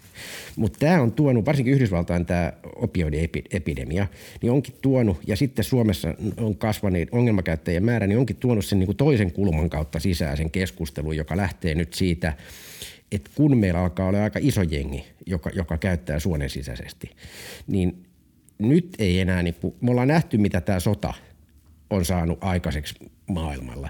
Ja, ja on niin kuin, sit pitää olla jo niin kuin tässä vaiheessa tällä tietomäärällä jotain niin kuin pahasti eh, melkein tekisi mieli sanoa päässä vialla, jos uskoo oikeasti, että me pystytään kontrollilla nyt hoitamaan 35 tai 40 000 huumeongelmaista. Ja kun se sota on osoittanut, että se ei toimi, niin tämä on kääntänyt Norjassa. Norjassa toissa viikolla oli ensimmäistä kertaa. Nyt siitä on ollut kauan tietoa jo, mutta nyt käytiin ihan niin kuin Norjan, edusku, Norjan eduskunnan kontekstissa keskustelu siitä, että luovuttaisiin ja siirryttäisiin tähän hoitoperustaiseen lähestymistapaan. Ja, ja tämä ongelmakäyttöjuttu on sellainen, joka on tullut viimeisen kymmenen vuoden aikana, lähtenyt Jenkkien opioidiepidemiasta tai itse asiassa Afganistanin hyökkäyksestä 2001 muuttanut sitä kuvioa ja nyt se on Suomeenkin tulossa ja se on varmaan sellainen kulma, joka tulee vaikuttaa ja heijastuu meidän päihdekeskusteluun. Eikö Norjassa ollut silleen, että ne nyt äh, niin kuin ongelmakäyttäjille on alkanut tarjota niin kuin heroinia ihan niin kuin terveysasemilla, että ongelmakäyttäjät saa niin kuin heroinia se mikä se sana nyt onkaan siis niin kuin tähän. Joo, joo, mä en, ole, mä en ole ihan varma, että on, mä, siis mä en suoraan tiedä. Mä tiedän, että Sveitsissä on ainakin tehty aiemmin ja joissain muissakin maissa. Ja, ja, ja tässähän on niin kuin ajatus taustalla, että joillain se riippuvuus on niin kova, että, että että yksinkertaisesti voidaan sanoa, että he ei tule ikinä pääsemään riippuvuudesta eroon. Mutta antamalla heille heroinia ilman, että se tulee rikollisten markkinoiden kautta, se, että ilman, että he pistää likaisilla ruiskuilla, ilman, että he vetää övereitä epämääräisistä kamoista, niin tarjoamalla heille se pieni heroiniannos päivässä, niin heidän ei tarvitse hankkia siihen sitä rahaa. Ja, ja tällä tavalla he, he toimii, säästää yhteiskunnan varoja, säästää sosiaalisia ongelmia, jne. Norjassa on myöskin niin kuin lähetty ajattelemaan sitä niin päin, että, että jokaiselle on heti hoitoa tarvittaessa ja, ja niin kuin psy- psykologista tukea. Ja nythän New York eilen taisi olla Hesarissa, että New Yorkissahan nyt ollaan siirtymässä siihen, että recreational drug use, eli huumeiden viihdekäyttö, tullaan tiettyyn pisteeseen asti myös New Yorkissa sallimaan jatkossa, että siitä ei rangaista.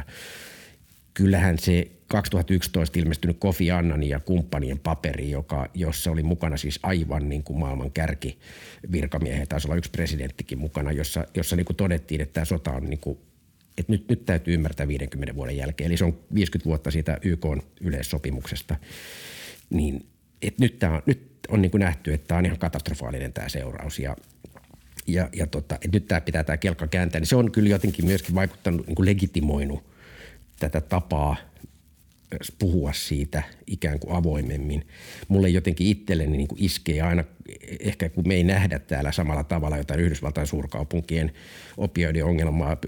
Parhaimmillaan se 11 osavaltiossa kuoli enemmän ihmisiä opioideihin kuin tota, liikenneonnettomuuksissa. E, mutta tota, mulle jotenkin itselleni se, se Meksiko toimii sellaisena niin kuin kaikkein korneimpana esimerkkinä. Siis maa, joka on niin kuin – joka on ollut pitkä kulttuuri, vahvat perinteet, aivan upea niin kuin maantieteellinen sijainti, luonto. Se on täysin kaauksessa, siis se, ne huumesodat. Mm. Siellä on kuollut, mä en edes enää tiedä, se oli jossain vaiheessa 150 000 ihmistä oli kuollut. Nyt se on varmaan yli 200 000 ihmistä vuosituhannen alusta asti niissä keisseissä. Siellä ei uskalla ihmiset kulkea niin kuin kaduilla. Ne, jotka on ollut vielä niin kuin 60, 70, 80-luvuilla niin kuin lomaparatiiseja, 90-luvullakin vielä niin kuin länsimaisten lomaparatiiseja, e, jotka tuottaa niin kuin BKTtä Meksikossa, niihin ei uskalleta enää mennä mennä. Siellä on, turisteilla on luotiliivit päällä, jos ne lähtee johonkin, niin onhan se jotenkin semmoinen hirvittävä esimerkki siitä, mihin joudutaan. Tai Duterte, Duterte on Filippiineillä. Mm. Duterte, joka lähettää kuolemanpartioita ampumaan huumediilereitä. Aivan. Niin, niin silloin niin kuin jossain vaiheessa tullaan niin kuin globaalistikin siihen, että jotenkin ajattelisin, että hälytyskellot alkaa niin kuin soida – niin kuin merkittävässä mitassa. Et, et, et, et eihän, et tämähän on ihan absurdi, mihin tässä on päädytty. Ja kysehän on lopulta politiikasta, mi, millä politiikalla jotain hoidetaan. Se on ihan samanlainen kuin, että, että perussuomalaiset vastustaa maahanmuuttoa ja, ja toiset taas ei vastusta. Ei, se ole, ei huumepolitiikassa ole niin kuin mitään semmoista, mitään, niin kuin, mitään semmoista yli taianomaista magiikkaa, joka sen vaihtamisesta aiheutuu. Se on lopulta niin kuin aika pragmaattinen kysymys. Aivan, ja mä mietin tuossa ihan muutama päivä sitten luin Yleltä sellaisen jutun, jossa oli kolme poliisijohtajaa, jotka kaikki just toisti periaatteessa näitä samoja argumentteja, mitä aina ollaan toisteltu. ja sitten mun ensimmäinen reaktio oli totta kai oli se, että ärsytti, että miten tämä edelleen niin voi jatkua. Mutta sitten taas mä niin ymmärsin sen siinä vaiheessa, että poliisijohtaja, niin niiden kädet on sidotut. Ei ne, siinä vaiheessa, kun ei ole poliittista päätöstä sen suhteen, että tätä että näin ei pitäisi toimia, niin eihän poliisijohtaja voi sanoa, että joo, että mun mielestä tässä niin kuin huumeiden vastainen niin kuin rikollisuuden poistaminen on turhaa. Ei se voi tietenkään sanoa niin. Ei, ja sitten tavallaan tämä nykyinen niin kuin yhteiskuntahan ö, ei, tai, tai tai kun lainvalvontaviranomainen kommentoi sitä, niin se ei välttämättä halu, tai se ei voikaan, tai varsinkaan niin kuin johtoasemassa ei kommentoi sitä niin kuin kokonaisyhteiskunnallisena kysymyksenä, vaan se kommentoi sitä tietysti sen, siitä näkökulmasta, että niin kauan kun käyttö on rangaistavaa, siitä jää kiinni. Se antaa silloin oikeutuksen ö, kotietsintään esimerkiksi, jolloin tavallaan niin kauan käytöstä rangaistaan, niin on parempi mahdollisuus, tulee enemmän tapoja päästä käsiksi – siis ainakin näin ajatellaan, että tulee enemmän tapoja päästä käsiksi niihin ylemmän portaan hmm. ihmisiin. Musta olisi kiinnostava nähdä joskus tutkimus siitä, että miten niiden kautta on päästy oikeasti käsiksi niin. ylemmän portaan tutkijoihin. Mun oma kokemus on siis lukenut poliisin aineistoja 60-luvulta ja sitten vuosituhannen taitteesta. Vähemmän ihan viimeaikaisia, joten, joten, joten tämä ei ole ihan up to date, mutta niissä 60-luvun kannabiskeisseissä niin niissähän käytännössä meni niin, että kun, kun silloin päätettiin, niin kuin aiemmin puhuttiin, että rankaistaan kaikkea ja parhaimmillaanhan oli 300 ihmisen jono Helsingin oikeustalon edustalla, edustalla kun jokainen, josta jokainen oli, joku oli kertonut polttaneensa jonkun kanssa, niin oli siellä jonossa seisomassa. Niin silloinhan käytännössä niin kuin, ei se ollut semmoinen, se oli vasta syntynyt, niin kaikki kertoi kaikista. Että on mä olin sen kanssa, kun vähän kovisteltiin. Mm. Ja siellä oli 300 käyttäjää sitten jonossa parhaimmillaan. Se oli, kutsutaan suureksi huumejutuksi.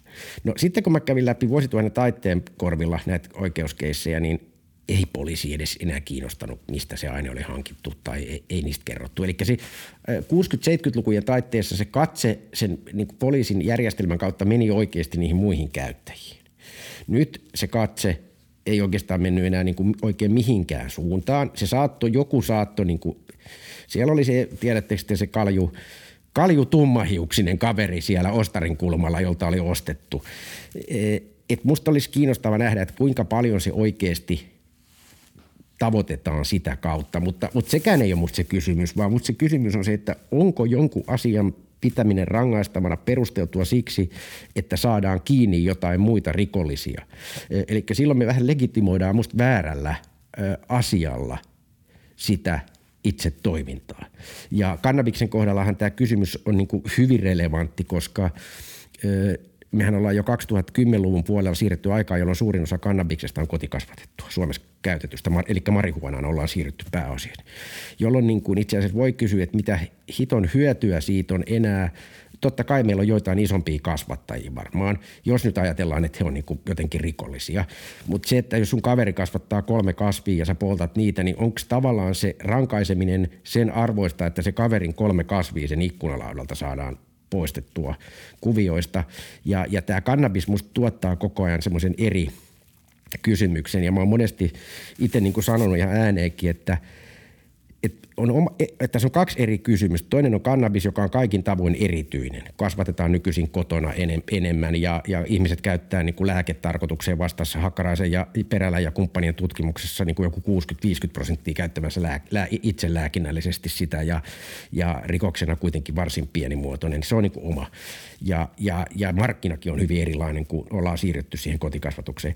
Ja sitten on oma kysymyksensä, joka musta niin kuin vähän t- tätä sivuu, mutta se ei niin kuin suoraan leikkaa. Sitä on tämä ongelmakäyttönäkökulma, jossa tavallaan niin kuin me lähestytään sit sitä, että miten me hoidetaan niitä ihmisiä, miten me minimoidaan niitä haittoja, mistä niitä ihmisille tulee. Ja, ja siinä näkökulmassa taas on tämä terveys ja, ja sosiaalipuoli tärkeämpi. Ja kyllähän tämä kuitenkin valuu, valuu niin kuin on valunut parempaan suuntaan, siis, siis mä sanoisin pragmaattisempaan suuntaan, tehokkaampaan, inhimillisempään ja, ja, ja, ja yhteiskunnallisesti kestävämpään suuntaan, vaikka se on aivan uskomattoman hidas se prosessi. Mutta jostain 90-luvun puolivälistä 25 vuotta, niin se on paljon suurempi loikka eteenpäin kuin 70-luvun alusta sinne 90-luvun alkuun, jonne me oltiin aivan niin kuin juoksuhaudoissa. Niin, kyllä tavallaan omakin mutu on semmoinen, että tässä niin kuin sanotaan vaikka viimeisen kymmenen vuoden aikana niin jotenkin pikkuhiljaa, mutta hyvin pikkuhiljaa niin kuin semmoinen jotenkin ehkä yleinen, yleinen asennoituminen ja suhtautuminen ja jotenkin se niin kuin, koska sitten taas jotenkin tuntuu, että pitää disclaimerina sanoa niin kuin aina, että, että eihän tässäkään nyt puhuta siitä, että yhtäkkiä pitäisi niin kuin pitää kaikkia huumeita ystävänä. Niin kuin, että, että, mutta se jotenkin se niin kuin, jonkun, jonkunlaisen niin kuin järjen mukaan tulo siihen keskusteluun, niin jotenkin tuntuu, että sitä niin kuin tapahtuu. Sitä tapahtuu ehkä niin kuin hyvin hitaasti, mutta tapahtuu. Ja sitten mä en tiedä, miten sä niin kuin esimerkiksi koet, että koska jos mietitään, että vaikka niin kuin Jenkkien jossain osavaltioissa on vaikka laillistettu kannabiksen viihdekäyttö tai dekriminalisoitu tai mitkä, mitkä ne niin kuin järjestelyt onkaan, mutta sitten nyt puhutaan vaikka, että Norjassa tarjotaan valvottuja olosuhteita heroinin pienen määrän piikittämiseen vierotusoireisiin. Niin jotenkin tuntuu, että se Jenkkien politiikka ei suoranaisesti niin kuin heijastu vielä Suomeen, mutta voisiko niin kuin sanoa, että Norja on jo niin kuin sen verran lähellä meitä, että sillä täytyisi olla jo vähän jotain vaikutusta siihenkin, että miten Suomessa näistä asioista puhutaan? On ihan varmasti siis musta niin oikeastaan kaksi näkökulmaa. Toinen musta on se, että, että juuri näin. Ja, ja siinä mielessä suomalaiset on, on tässä, tässäkin asiassa tekee musta niin kuin suht järkevästi, että ensin vähän katsellaan, mitä lähiympäristössä tapahtuu. Eikä olla ekoja, jotka lähtee, jolloin me saadaan vähän verrokkitietoa niin kuin samankaltaisista maista. Ja, ja, ja heijastuu varmasti. Ja taas Ruotsi, joka on ihan superkonservatiivinen ollut aina huumekysymyksessä, niin, niin ei varmaan tuolle se edelläkävijä. Sitten ehkä semmoinen toinen niin kuin yleinen havainto, joka liittyy tähän, että ollaanko me kuitenkin sit lopulta näiden niin kuin sukupolvien uhreja tässä. Et ne sukupolvet, jotka eli sitä kaikkein synkintä huumin, huumeet ovat, ovat maailman pahin asia ja syvin vihollinen, vasta kun ne alkaa siirtyä sivuun hallinnosta, yhteiskunnallisen vaikuttamisen positioista, niin me ollaan ikään kuin päästy uuteen keskusteluvaiheeseen. E, kyllä ainakin sellainen niin kuin, niin kuin vaikutelma e, syntyy ja, ja nyt jos en muista ihan väärin, niin, tai en muistakaan väärin, niin tämä näkyy myös kyselytutkimuksissa. Eli se menee aika lailla niin kuin sukupolvittain tämä, tämä myöskin tämä e, suhtautuminen näihin haittoihin ja riskeihin.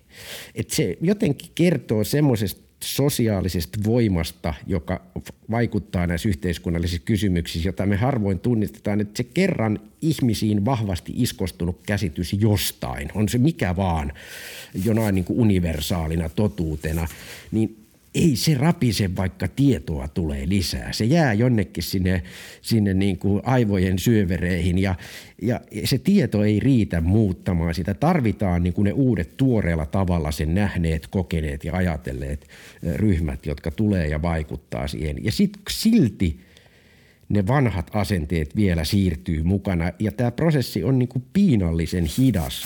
Ja, ja kyllä niin kuin itse on niin kuin dikkailu – sanotaan, että Suomi hip-hop ja, ja, ja reggae ei kuulu niin kuin niihin, mitä mä kuuntelen päivittäin, mutta kyllä Jukka-pojan siviiliuhri silti niin kuin napsahtaa ihan suoraan niin kuin ytimeen biisinä. Et silloin joku se tuli, niin mä mietin, että tässä on niin kuin se, että, että kuinka paljon tähän sotaan tarvitaan tällaisia sivullisia collateral damageja ja kuinka monen ihmisen niin kuin elämä, työura – sosiaaliset suhteet tuhoutuu sen takia, että meillä on typeriä ja konservatiivisia pykäliä lainsäädännössä ja me ihmiset ajatellaan niin hölmösti jostain, jostain asiasta. Onhan se niin kuin järkyttävä määrä ihmisiä, joille se joku kannabiskokeilu, kun siitä on jääty kiinni, niin minkälaisia ne seuraamukset on ollut, niin, niin se on ihan käsittämätöntä.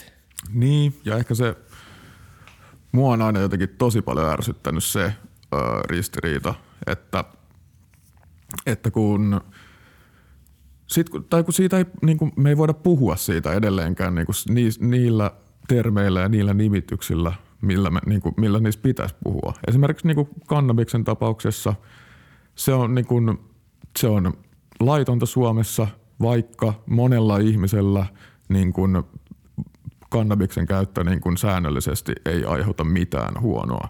Mutta – siinä on myös sitten se varjopuoli, että on monia ihmisiä, jotka kun ne käyttää kannabista, niin kannabis ei vain yksinkertaisesti sovi niillä. Niin tämä, tämä ryhmä, jolle tämä kannabis ei sovi, niin ne ei välttämättä itse tiedä sitä. Että kannabis, ei, niin kuin, kannabis voi olla sellainen huume, joka ei välttämättä sovi jollekulle ihmiselle, eikä ymmärrä sitä, että niin kuin sen ehkä pitää lopettaa sen käyttö siinä vaiheessa, koska vaikka sen kaikki kaverit käyttää sitä. On, on, on. ja sitten tietysti toinen, että tämä sopiminenkin on aika lailla kulttuurisidonnaista, että et, et, et, niin kuin siis on, on erikseen on sitä ihan fysiologinen sopiminen, mutta, mutta, mutta tämä ehkä palautuu siihen, kun me puhuttiin siitä alkoholista, että, että se oli niin kuin suvaittua – jos viisi ihmistä istui pöydässä ja joku sammu ja nukahti siihen pöytään, niin se oli ihan ok.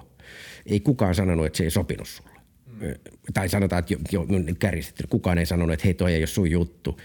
Vasta nyt 20 vuotta myöhemmin nuorten aikuisten pöydässä joku voi sanoa, että tai sanookin, että onko toi nyt ihan sun juttu. Eli me sosiaalisesti ollaan ruvettu niin tekemään siitä sopimatonta vasta paljon myöhemmin. Ja tämä on vähän sama niin kuin huumeidenkin kohdalla, että että me ei oikeastaan olla päästy lähellekään tota keskustelua, että, että sopiiko joku jollekin, kun, kun se on niin, niin kuin kapeeta. Samalla mun täytyy sanoa, että, että kyllähän mä niin kuin nostan itse hattua esimerkiksi THLlle tällä hetkellä.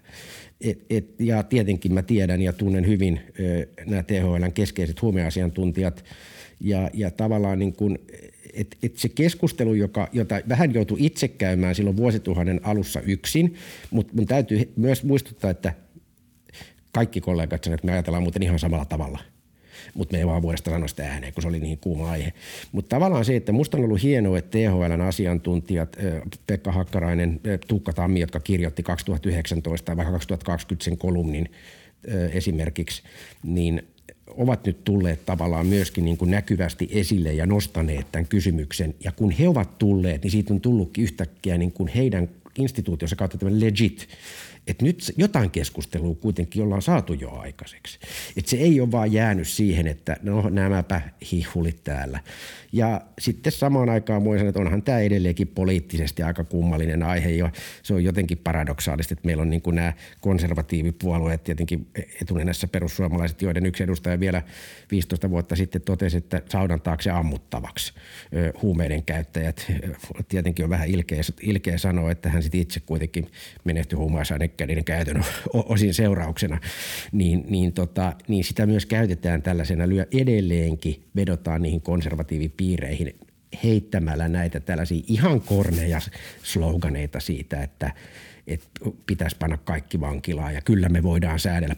Annetaan vaan elinkautinen tuomio – No niin, hän on tehty itse asiassa, onko se Singaporessa tuo kaukaa, siellähän on kuolemantuomio seurauksena. Tosin niitä ei oikeasti enää nykyisin pistetä hengiltä sitä porukkaa tai tuolla, tuolla, tuolla monessa islamistisissa, islamistisissa maissa, eikä se vaikuta siihen mitenkään. Päinvastoin siellä on valtavat maanalaiset ala, alamaailmat, jotka niin operoi ihan massiivisilla tasoilla. Mutta tämä on niin poliittisesti vieläkin semmoinen, että tätä vipuvoimaa käytetään hyväkseen, että huumeet on huumeet. Niin, to, mun mielestä huvittavahan on toi, just toi THL, että THL on suositellut sitä, että se dekriminalisoitaisiin, mikä taas sitten nyt korona-aikana, teho, totta kai pitää muistaa se, että pandemia on eri asia, mutta se on huvittavaa vaan seurata sitä, että THLn sanaan luotetaan niin paljon koronakysymyksissä, mutta sitten se, että ö, suositellaan tätä dekriminalisointia, niin se sitten periaatteessa on sivuutettu poliittisella tasolla. Tässä on myös semmoinen tietynlainen niin taustajuoni, joka ei näy oikeastaan, josta ei puhuta. Huume, huumetutkimusta ja asiantuntemusta oli Suomessa hyvin rajallisesti vielä tuonne vuosituhannen taitteeseen saakka. Eli meillä ei ollut itse asiassa 92, ensi, anteeksi, meillä väitteli toi Paula Määt että väitteli 75 huumeista. Sen jälkeen tuli Hakkaraisen Pekka 92, Tapani Sarvanti 97 huumepolitiikasta. Siinä oli se meidän niin kuin vuosituhannen taitetta ennen se tavallaan, josta rakentui se meidän asiantuntijuus. Tilanne muuttui dramaattisesti. 2010-luvulla itse asiassa Pekka Hakkarainen ja erään kollegansa kanssa alkoi pyörittää semmoista lukupiiriä tai, tai artikkelipiiriä ja yhdeksän, pelkästään siitä tuli 19 väitöskirjaa vuosina 00 10. Ja, ja niiden päälle on tullut vielä uusia. Mä nyt sanon, että 25 tai 30 väitöskirjaa huumeaiheesta viimeisen 20 vuoden aikana, kuin edellisen 20 vuoden aikana kolme. Ja kyllähän tämä sitten heijastuu niin kuin monin tavoin yhteiskunnassa, että se, tietämi, se tietämys, tuntemus, asiantuntijuus on huumekysymyksissä en nyt sano, että vahvin, mutta varmasti yksi niin kuin sosiaali- ja terveyskysymysten niinkin kovimmalla tasolla Suomessa nykyisin. Ja, ja tällä on varmasti painoarvoa paljon tässä keskustelussa. Siellähän on ö, Tammen Tuukka ja, ja, ja, ja Hakkarainen, jotka on esimerkiksi ollut vahvassa roolissa tässä, jotka on molemmat erittäin ansioituneita huumetutkijoita. Ja, ja kyllähän tavallaan tämä, tässä mielessä, kun se tieto, asiantuntijuus kasvaa, niin se voi niin kuin muuttaa sitä sitten – aika paljonkin jonkun, jonkun asian yhteiskunnallista niin positiota. Ja to, juuri näitä epäsuhtia varmasti löytyy, mutta huumekysymyksessä on ollut ihan poikkeuksellisen niin vahvaa. Ja, ja tässä on, on myös syytä nostaa esiin, että ihan samoin esimerkiksi ehkäisemään päihdettyä järjestöt, A-klinikkasäätiöt, EHYTit ja muut. A-klinikkasäätiön päihdelinkki, siis tämä verkkopalvelu. Sehän on maailman ensimmäinen virtuaalinen, siis sähköinen verkkopalvelu, 96-97 perustettu. Ja, eli meillä on siis todella niin kuin ihan huipputason osaamista tällä sektorilla. Ja tällä on varmasti ollut iso vaikutus siihen, että kun nyt esimerkiksi päihdejärjestöt on sitä mieltä, että tämä kannattaisi tämä dekriminalisointi tehdä, niin silloin ihan todella korkea painoarvo, kun tiedetään se niiden niin kuin asiantuntijuus ja osaaminen, mikä monilla muilla yhteiskunnan sektoreilla on siis aivan, aivan toisella niin kuin huono, paljon heikommalla tolalla. Ja, ja, ja tämä tavallaan myöskin mahdollistaa meillä nyt ihan toisenlaisen keskustelun, koska siellä on niin kuin voimakkaat, ei vaan niin kuin poliittiset intressit, vaan ennen kaikkea asiantuntijaintressit taustalla, jotka tavallaan on niin kuin tukena siinä, jos joku tekee jonkun ehdotuksen. Mm. Kyllä, ja mä muistan esimerkiksi öö, silloin, kun mä oon niin törmännyt suhun ensimmäisen kerran ja, ja siihen duuniin, mitä sä teet, niin se on ollut 2018 tieteen päivillä, missä olin koulun puolesta. Ihan vaan sattumalta oltiin striimaamassa siis sitä, sitä tapahtumaa ja mä satuin sitten olemaan striimivuorossa semmoisessa slotissa, missä mun mielestä eka Tuukka Tammi piti jonkun luennon, jossa hän puhui niin kuin aika pitkälti niin kuin tästä jotenkin terminologiasta, että miten niin kuin, Addiktioista jo. Niin, addiktioista. Ja, ja muistan vaan jotain, jotain nostoa niin kuin sieltä, että miten puhutaan vaikka lääkkeistä ja niin sanotusti illegal drugs ja kaikki tämmöiset, niin kuin, että jotenkin suomen kielikin vähän laahaa niin kuin ehkä perässä jossain määrin näissä. Ja sä puhuit silloin myös sit niin kuin tota, riippuvuustermistä. Joo. Siellä niin se oli mulle niin kuin ensimmäinen kokemus silleen, että, että okei, että ensimmäistä kertaa mä kuulen, että joku niinku ihan vakavissaan puhuu tämmöisistä asioista ja jotenkin niinku perustelee sen vielä hyvin. Et siihen asti mulle se niinku julkinen huumekeskustelu oli ollut just erinäistä tunnepitosta öyhöttämistä mediassa, niin se oli niinku siinä mielessä freesaava kokemus silloin. Joo, ja kyllähän tämä niinku tavallaan sitten palautuu siihen, jota, jota niinku kliseisesti voisin sanoa, että, että mikä se huoli myös, mutta on niin esimerkkitapaus siinä, että, että, että samaan aikaan kun, niin kun me leikataan esimerkiksi tutkimuksen rahoitusta, mä en nyt ollenkaan puhu siis, että tämä ei ole puheenvuoro tutkimuksen puole, rahoituksen puolesta, vaan huoli enemmänkin, että, että jos meillä ei ole niin perustutkimusta näistä kysymyksistä, tai sanotaan, että te kysymykset, joilla mielestä on yhteiskunnallista, tehdään niin systemaattista perustutkimusta, niin niihin me kyetään kuitenkin niin reagoimaan – jollain muulla kuin pelkästään tuossa Arkadianmäellä olevien fiiliksien tai poliittisten virtausten mukaan. Ja ne, ne niin kuin saa sellaisia muotoja, jotka on paljon niin kuin pragmaattisempia, rationaalisempia, vaikka on tämmöisiä huumeisiin kaltaisia kysymyksiä, mutta mut, mut, mut tämä niinku asiantuntemuksen nouseminen kertoo siitä, että me niinku löydetään niihin oikeasti ainakin jotain ratkaisumalleja. Ja, ja tämä niinku tavallaan eh, palauttaa kysymyksen siitä, että että kun ollaan menty tämmöiseen digiyhteiskuntaan, missä jokainen kokee olevansa asiantuntija ja suurin osa varmaan on sitä mieltä, että yhteiskunta ja humanistiset tieteilijät pitäisi, niin kuin lopettaa, pitäisi lopettaa kokonaan, koska, koska tavallaan he osaa itse googlettaa niitä tietoja riittävästi, niin eihän ne tiedot sinne tule niin kuin itsestään. Ja, ja tavallaan tämä on musta sellainen niin kuin niin kuin hyvä puoli ollut pitkään Suomessa ja, ja nyt ehkä viime vuosina, varsinkin Sipilän hallituksen aikaan, niin oli aika huolestuttava tendenssi, että tietynlaista perustutkimusta puretaan. Tähän ehkä semmoinen poliittinen, onko tämä se disclaimeri, väliin, että tämä niin kuin uusliberalistisen yhteiskuntapolitiikan yksi juonehan on angloamerikkalaisissa maissa, esimerkiksi Australiassa, jossa mulla on vieraileva professuurititteri, mä oon käynyt monta kertaa, niin siellähän ajettiin systemaattisesti niin, että – pitkällä aikajänteellä yhteiskuntapolitiikasta leikattiin tutkimuskeskustelu kokonaan pois, jolloin se jäi niin kuin ainoastaan niin kuin taloudellisen ja poliittisen eliitin hallittavaksi keskustelu. Ja tähänhän siis tietysti myös siinä on pyritty, mm. koska tutkijat on aika veemäisiä, kun esittää kaikkia sellaisia kommentteja, jotka ei välttämättä ole talouden ja politiikan kannalta kaikkein järkevimpiä. Ja, ja näin on käynyt monissa angloamerikkalaisissa maissa. Ja, ja tähänhän tämä yksi, tai sanotaan, että useampi suomalainen puolue myöskin ajaa siihen suuntaan sitä. Ja, ja tämä on tavallaan sitten se huoli, että et, et jos tämän kaltainen agenda tulee vahvemmaksi, niin, niin käykö itse asiassa niin, että me saatetaankin taantua huumeiden kaltaisissa kysymyksissä takaisin siihen, että niistä tuleekin moraalikysymyksiä pelkästään.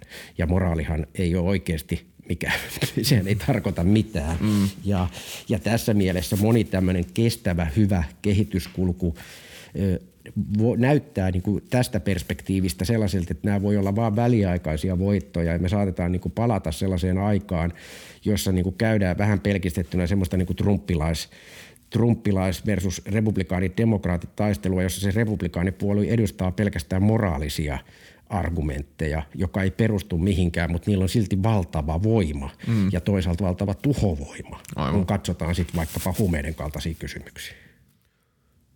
Kyllä, ja jos vähän ehkä niin kuin tavallaan siirtyy vähän toiseen aiheeseen, niin yksi sellainen asia, minkä haluaa nostaa, on tietynlainen ristiriitaisuus siinä, kun puhutaan nyt niin sanotusti nykynuorisosta. Niin itselle näyttäytyy, että esimerkiksi populaarikulttuurissa ja ihan vaikka musiikissa ja, ja hittibiiseissä, niin voidaan puhua päihteistä ja päihteiden käytöstä aika estottomasti ja suoraakin ja se tuntuu sitten häiritsevän yllättävän vähän osaa ihmisistä. Ja aika ylistävän sävyyn. Niin, kyllä, jopa, jopa niinkin. Ja sitten taas puhutaan myös siitä, että jotenkin nuoret ei esimerkiksi harrasta semmoista niinku humalahakusta juomista enää niinkään hirveästi ja se semmoinen niinku sekoilu ei ole enää cool, mikä on niinku pelkästään hyvä asia varmasti.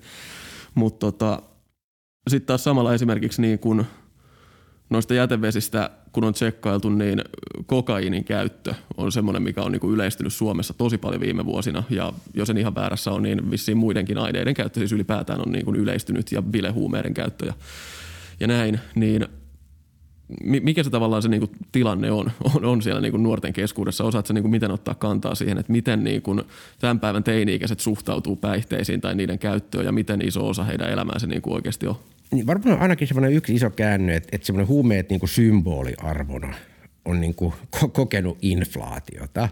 E, e, mä katoin sellaisen tutkimuksen, että Yhdysvalloissa öö, – mikähän se listan nimi nyt onkaan, joku kuitenkin top 100 biisit lista, niin siellä tota 40, 40 prosentissa top, siinä listalla oli suora tai välinen viittaus johonkin huumausaineisiin, joka oli ihan, niin kuin, joka on käsittämätöntä. Mm. No tietenkin yksi etäisyys meille tulee se, että se on englannin kielellä, joka tarkoittaa, että niin kuin ihmiset ei ymmärrä niihin ja niitä ei samalla tavalla kiinnitetä huomiota, että jos joku niin kuin suomeksi räväyttäisi, että painoin herskaa suoneen, niin johan joku saattaisi niin kuin älähtää. Ja jotenkin se on yksi semmoinen hassu paradoksi, että mun kollegani, joka tutkii last, lasten faniutta, niin on myöskin niin kuin vähän ollaan pohdittu tätä samaa lasten musafaniutta sitä, että se, minkä takia se englanninkielinen on semmoinen, että siellä voi sanoa mitä vaan ja ajatellaan jotenkin, että lapset ei ymmärrä tai todellisuudessa ehkä aikuiset ei edes kuule, mitä siellä sanotaan. Mut, mutta tota, kun tullaan Suomeen, niin varmaan se populaarikulttuurin on myöskin tullut uudella tavalla ja, ja siellä joskus kuulee, sit jos on liian, liian niin kuin teinimusiikki, että siitä ärähdetään, mutta kyllä tämä kokonaisuus musta vaikuttaa sellaiset, niin kuin voisi sanoa tosiaan inflaatiolta, että yksinkertaisesti kun kokeilu varsinkin ja käyttö on yleistynyt.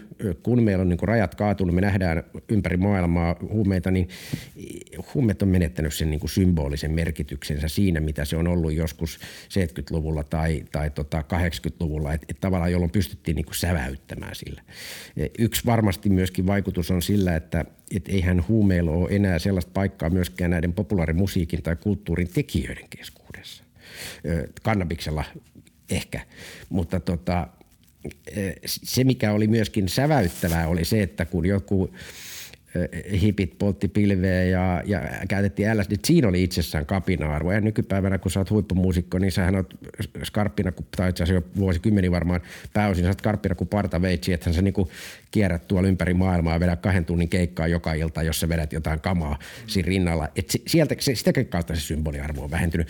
Ja, ja tässä mielessä niinku – me ollaan niin tilanteessa, jossa se symboliarvo ja se kapina-arvo on häviämässä, mutta samaan aikaan ne huumeet, ei ne ole niin poistunut sieltä vaikka bileskenestä, vaan niistä on ehkä, ehkä ne on niin latistunut, mutta totta kai kokkeli tai, tai piriviivat, niin, niin pitää, pitää juhlat kunnossa.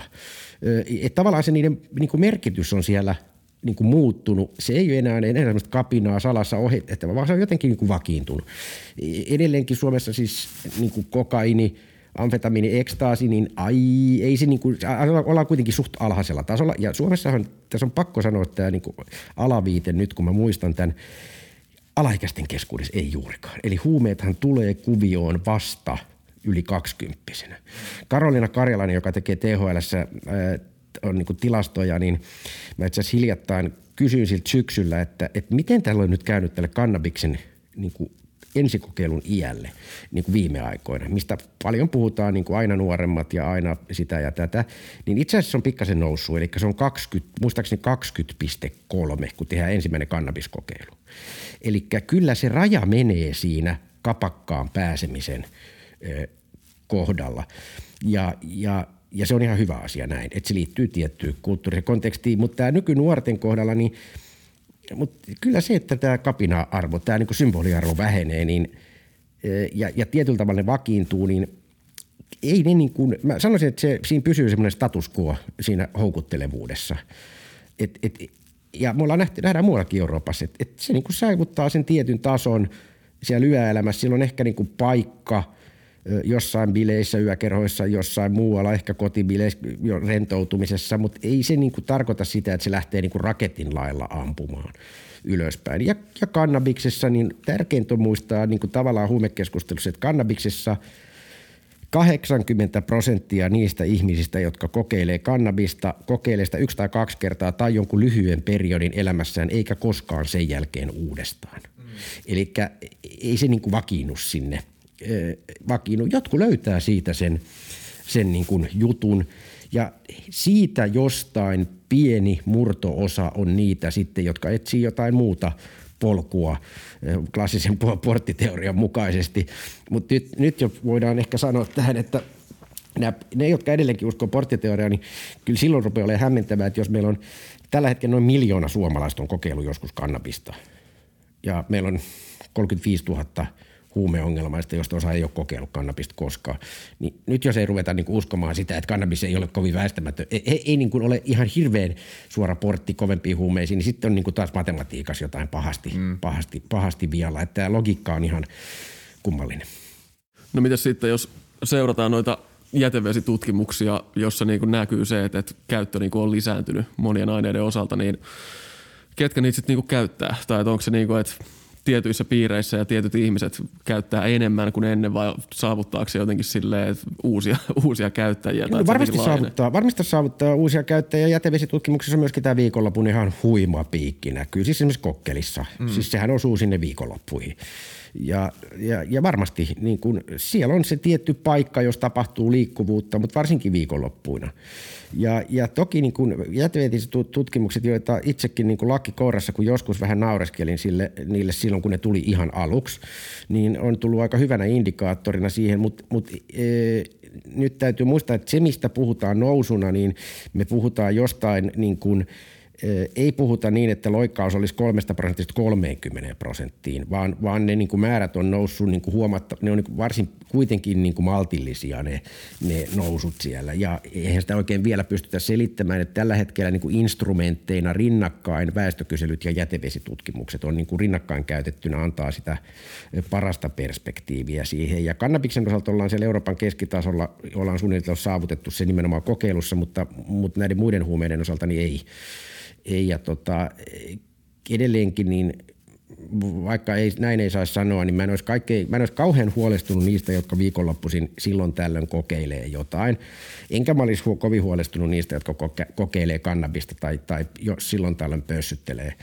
Et kyllä se niinku huoli on ehkä aiheellisempaa suunnata juuri sinne alle 18-vuotiaiden preventioon, koska silloin aivot kehittyy ja, ja, ja tavallaan voi syntyä semmoisia käytänteitä, tapoja, joita ei ehkä ymmärretä niiden seurauksia, ja toisaalta tähän niinku ongelmaporukkaan. Ja sitten kolmantena siihen, että, että me pidetään ihmiset tietoisena siitä, että alkoholi riittyy, mutta niin huumeisiinkin liittyy tiettyjä riskejä.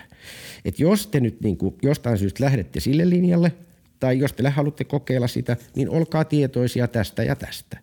Ja, ja kyllä se on niin kuin se kestävä, kestävä tapa. Mä, mä, en, mä en kerta kaikkiaan enää näe, että, että se, että me rangaistaan kaikesta tai, tai siellä on se niin kuin uhka jostain poliisista, että se olisi kovin, kovin niin kuin tehokas keino vaikuttaa niin kuin huumeiden nyky, nykytilanteeseen oikeastaan yhtään mihinkään. Niin mun mielestä se, mitä Portugalissa tehtiin 2000-luvun alussa on niin kuin loistava esimerkki siitä, että 2001 eikö siinä dekriminalisoitu kaikki huumeet. Ja sitten tota, ymmärtääkseni heroiinin kanssa heillä oli niin kuin iso ongelma siinä, että muistaakseni yksi prosentti koko kansasta taisi käyttää heroiinia. Ja sitten niin kuin sen seurauksena huumekuolemat väheni niin kuin radikaalisti. Ne on kymmenen kertaa vähäisempi kuin Suomessa tällä hetkellä. Niin, aivan. Mikä on niin... ihmiseen niin kuin per, tota, per, per capita. Mm. Mitä siitä sitten niin kuin siitä Portugalin mallista, niin kuin, miten sitä pystyy niin kuin esimerkiksi ajattelemaan Suomen mittakaavassa, että pystyisikö sitä niin kuin, onko ne niin kuin rinnastettavissa keskenään niin kuin portugalilainen niin kuin tällainen sosiaalinen kulttuuri ja suomalainen sosiaalinen kulttuuri niin kuin tässä kysymyksessä?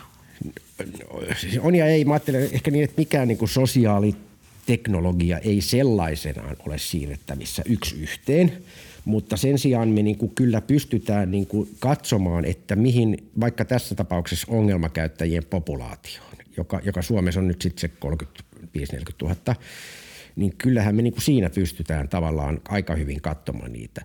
Ja että tavallaan se, okei, se oli isompi ongelma Portugalissa ja ne ongelmat oli, oli, oli niin kuin todella systemaattisia ja osin ne johtui siitä Afrikan läheisyydestä ja huumeiden helposta saatavuudesta, mutta kyllähän se Portugalin niin kuin, ne kokemukset, kuolemien vähentyminen, yleensäkin tämä niin kuin tervehtyminen, huumeongelmaisten käytön vähentyminen, niin kyllähän se niin kuin isossa kuvassa antaa niin kuin skaalaa siihen, että minkälaisia, minkälaisia suuntia – tulee siitä, kun me luovutaan niin kuin käytön rankaisemisesta. Ja Portugali ei ole suinkaan ainoa, eli nythän meillä on vertailukohtana, meillä on Kanada, Uruguay, moni Yhdysvaltain osavaltio, jossain vaiheessa tulee Norja perässä. Ja, ja, e, eli me kyllä nähdään, nähdään niin kuin ruvetaan näkemään, että mihin se niin kuin politiikan muutos vie. Ja e, sitten kyse on osin priorisoinnista et jos me halutaan niin kuin nimenomaan ongelmakäyttäjiin vaikuttaa niin, että heistä aiheutuvat kustannukset olisivat pienemmät yhteiskunnalle, heidän inhimilliset yksilölliset haitat olisi pienempiä, sosiaaliset haitat, omaisuus, rikollisuus ja tällaiset, niin kyllähän silloin tavallaan niin kuin jonkunlainen käytöstä rankaisemisesta luopuminen on se järkevin tapa ja lyödä paukkuja sinne sosiaali- ja terveyspuolelle.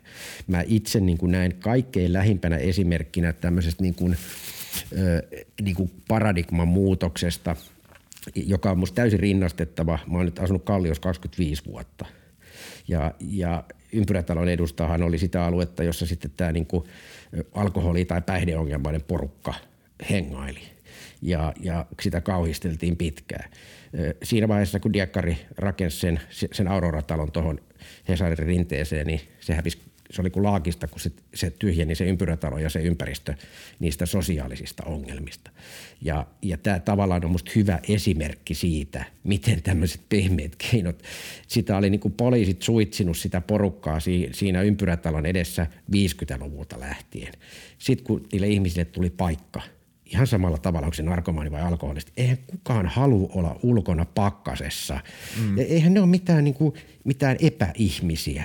Eihän ne halua olla ulkona pakkasessa pummaamassa – fyrkkaa ohikulkijoilta tai örveltämässä tai sammumassa lumihanke. Ihan samalla tavoin ne on niin kuin rationaalisia ihmisiä, joilla on omat niin kuin tavoitteet ja halut elämässä. Halutaan olla lämpimässä, päästä terveydenhuollon piiriin, jos tulee ongelmia. Ja kun nämä mahdollisuudet luodaan, niin itse asiassa myöskin nämä sosiaaliset ongelmat vähenee aivan niin kuin, niin kuin dramaattisesti. Ja tämä usein jotenkin jää niin kuin näkemättä tai ymmärtämättä, että eihän narkomaani esimerkiksi, huumeen riippuvainen ihminen, niin eihän se halua mennä tonne ja, ja tämmöinen niin kuin mielikuva siitä, että se menee ja hakkaa jonkun ja vie sen rahat. Eihän, niin kuin, sehän on ihan norma, mm. tavallinen ihminen, samanlainen kuin kuka vaan. Jokuhan sen ajaa siihen. No, no. Jos esimerkiksi korvaushoito on kunnossa, Niin, eli tavallaan, että ei, ei ne ole mitenkään pahoja ihmisiä. Että se, että se, ne ei ole niin kuin mistään eri portista tullut tähän maailmaan, kun me tai niiden moraalikäsitykset on jotenkin, jotenkin erilaisia. Ja tämä jotenkin niin kuin unohtuu usein, että niillä on haaveita, toiveita, logiikoita. Mä en tiedä, kumpikaan teistä nähnyt Rainer Spottingin, jossa, jonka kakkososakin tuli nyt. Ja, ja musta jotenkin se koskettavin kohta edelleenkin siinä leffassa on, kun se kundi istuu siellä Espanjassa ja katsoo sitä pientä ja miettii, että vitsi kun mä saisin joskus oman kodin ja perheen. Mm Eli vaikka sulla, sä oot miten syvällä, niin ne, niin tavallisia ihmisiä, tavallisia ajatuksia, ainoa, että niillä on se riippuvuus, joka on niin kuin primäärinen. Aivan. Joo, se oli jännä. Itse asiassa just se jatko-osa siitä Reindeer Spottingista, tämä Lost Boys. Niin tota, nyt kun se vedettiin pois Yleltä, niin mun mielestä on kyllä, totta kai siinä on ollut ihmisiä varmasti miettimässä, jotka osaa tai jotka ymmärtää sitä lainsäädäntöä paljon paremmin ja sitä tai siis niin kuin, tarkoitan niin kuin Ylen kannalta. Mutta tota, on se mun mielestä taas niin kuin esimerkki siitä, että miten niin kuin tällainen asian näyttäminen niin koetaan sellaisena, että, että kun ihminen näkee, että joku käyttää suonen sisäisesti huumeita, niin se tarkoittaa sitä, että tämä ihminen, joka näkee sen, niin haluaa myös alkaa käyttää niin kuin suonen sisäisiä huumeita. Tämä, mähän olisin ensimmäisessä osassa itse asiassa tota, se tuotantoyhtiö silloin kysy, pyysi katsomaan ennen kuin se tuli ja, ja siinä oli tämä ikärajakeskustelu ja vähän tein hallinto-oikeudelle silloin lausunnon siitä ja, ja koska mä en tiedä mikä on nyt tämä kuvaohjelmia koskeva lainsäädäntö, niin silloinhan siihen liittyy semmoinen äärimmäinen paradoksi, jota Hesarikin sitten kirjoitti siitä meidän lausunnosta, että – silloin se määritelmä meni kutakuinkin niin, että, että sä et saa näyttää tiettyjä asioita, jotka aiheuttaa ahdistusta. Sitten siinä oli esimerkkejä, kuoleman huumeiden käyttöä ja muut. Jos siinä ei ole ratkaisukeinoa, myös esitetään ratkaisukeinoa tämän ongelman niin kuin ratkaisemiseksi. No, kirjoitin siihen lausuntoon silloin, mä luulen, että menisi tähän kakkososankin kohdalla. Mä epäilen, että me ollaan aika lähellä samassa kysymyksessä. Mä kirjoitin siihen, että joka vuosi esitetään peruskouluissa tuntematon sotilas – lapsille ja nuorille, jos on erittäin raakoja tappamisia, tap, tapetaan ihmisiä, kuolee ihmisiä ja siinä ei esitetä minkäänlaista ratkaisua sotien lopettamiseksi. Hmm. Ja, ja että tavallaan, että jos tässä halutaan odottaa tätä yhdenvertaisuusperiaatetta, niin, niin voidaan niin kuin miettiä, että, että miten tämä sitten eroaa vaikuttavuudeltaan ihmisiin – siinä, tai se oletusarvo, että se houkuttelisi, niin kyllähän mä kuuluin niihin, jotka nosti sitä esiin todella vahvasti sitä, sitä tota valistusaspektia. Eli tavallaan näyttämällä ihmisille se huumeiden käytön, se ongelmakäytön maailma kaikissa raadollisuudessaan, niin, niin pakottaa ihmiset niin kuin pohtimaan omassa päässään niitä valintoja, joita tekee. Ja, ja kyllä mun täytyy sanoa, että – Silloin tämä kuvaohjelma lainsäädäntö kuuluu OKM toimialaan ja, ja jotkut oli siitä sitten siellä loukkaantunut, kun sitä laki oltiin muuttamassa vähän niistä, niistä analogioista, koska ne nyt oli täysin ilmeisiä, että, että silloin pitäisi sillä saman logiikalla se tuntematonkin kieltää. Mutta OKM myös sitten sille tiedonjulkaisupalkinnon ja nimenomaan valistusperustein. Mm. Eli, eli kyllähän siinä sitten käännettiin kelkka ja kyllä tässä, tässä kakkososassa tämä keskustelu on vähän ollut musta niin samansävyinen, että eh, mun on niin kuin hirveän vaikea ymmärtää sitä, että – että et mikä on perusteluna kieltää tai, tai sulkea se elokuva. Se ajatus, että jotkut nuoret käyttäisivät sitä jonain esimerkkinä, niin on musta niin kuin varsin etäinen. Että mä näkisin, että tuon vaikutus on aivan päinvastainen. Toki siinä oli se fiktio-ulottuvuus, joka vähän erosi siitä ykkösestä. Eli tuossahan oli fiktiivisiä, tavallaan väritetty vähän sitä todellisuutta. Mutta tämä koko Reindeer Spotting ja mun täytyy sanoa, että mä todella itse nostan hattua sille tuotantoyhtiölle silloin, ykkösen tuotantoyhtiölle, että et he otti yhteyttä. Mä otin THLstä Pekka Hakkaraisen, Pekka, Pekka oli silloin mukana ja me esimerkiksi laitto omakustanteisesti A-klinikkasäätiö auttoi, niin laittoi siihen DVDlle mukaan semmoisen paketin, että mi- miten huume että miten on, minkälaista vierotuskorvaushoitoa on saatavilla tämmöisen terveyspaketin mukaan. Et se oli musta niin kuin kaiken kaikkiaan varsin vastuullisesti niin kuin toteutettu ja mä itse edelleenkin sitä ykköstä pidän ihan yhtenä parhaana dokum, suomalaisena dokumenttina, joka musta on, on koskaan tehty niin kuin ja aikaan, kun naps osuvana. Se on kyllä täysin totta. Se on juurikin näin. Ja se niin pakko, hauska anekdootti vielä. se on, en koskaan uskonut, että jonkun asian DVDssä on minun City-lehteen kirjoittamani arviota siitä, niin nostetaan sinne takakanteen kehua. kehua. Mä, niin kuin joskus mä ehkä vitsailin, että, että, tota, että näinkö syvälle Suomessa, suomalaisessa elokuvakulttuurissa ollaan vai, tota, vajottu, mutta nykyään mä en ehkä sano tätä ääneen, vaan niin kuin ylpeänä, ylpeänä tota, katselen joskus sitä DVDn takakantta, takakantta. Ja ehkä taas tulee se ajatus, että on, on joskus ollut jotain järkevää sanottavaa, koska se keskustelu oli silloin tärkeä ja hyvä ja se myöskin niin kuin itsessään se koko tapahtuma vaikutti kyllä tähän ilmapiiriin. Ja Mä sanoin, että kun siitä leffasta mäkin tulin ulos ja katoin ympärille, niin kyllä se oli enemmänkin hiljasta se porukka, jotka niin miettii, että ei vitsi, tämä oli kova juttu. Mm. Että tavalli, että niillähän on ihan samat haaveet kuin meillä kaikilla. Nehän on ihan tavallisia ihmisiä. Voi hirveetä. Niin kuin, ihan siis itku silmässä ihmiset.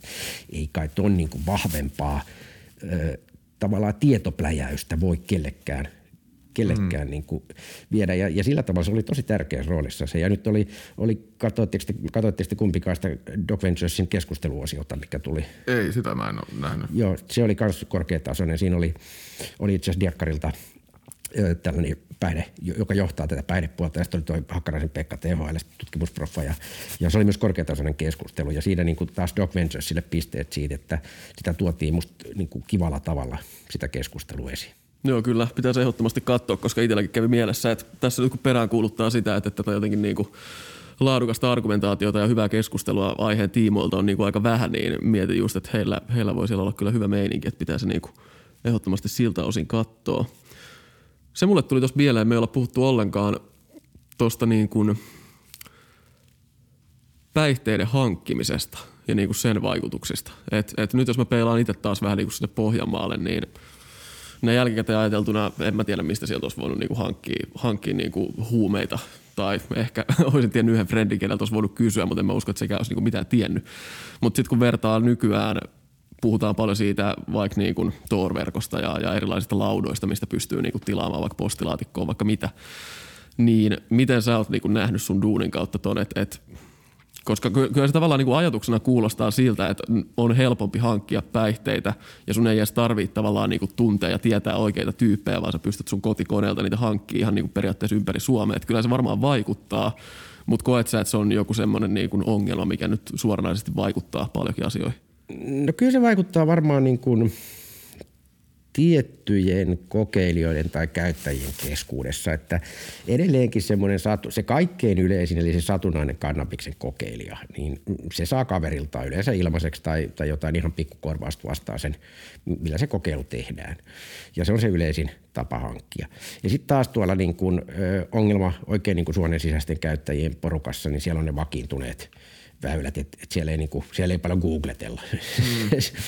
Mutta tota, siihen väliin jää sitten semmoinen niinku epämääräinen, ö, ehkä juuri semmoinen porukka, jossa on, on niinku sekalaista käyttäjää. Siellä on niitä, jotka on niinku vähän siinä ongelmakäytön ja muun käytön välissä ja ehkä bilettäjää saattaa olla paljon siellä ja ehkä niinku rikollisissa piireissä liikutaan, niin siellä kyllä tämä niinku pimeä verkko on, on tosi, tosi suuressa merkityksessä ja ö, siitä on jonkun verran, nyt, nyt on tulossa tutkimusta ja ehkä tässäkin mä, niin kuin taas ilo, ilokseni olen huomannut, että nyt kun näitä, vaikka on jäänyt kiinni, vaikka on jäänyt kiinni, en, enkä ota siihen kantaa, niin esimerkiksi nämä suomalaiset, jotka on pitänyt niitä kauppapaikkoja, niin nehän on päästänyt esimerkiksi meidän A-klinikkasäätiön nämä hoitoporukan pitää sinne omaa saittiin.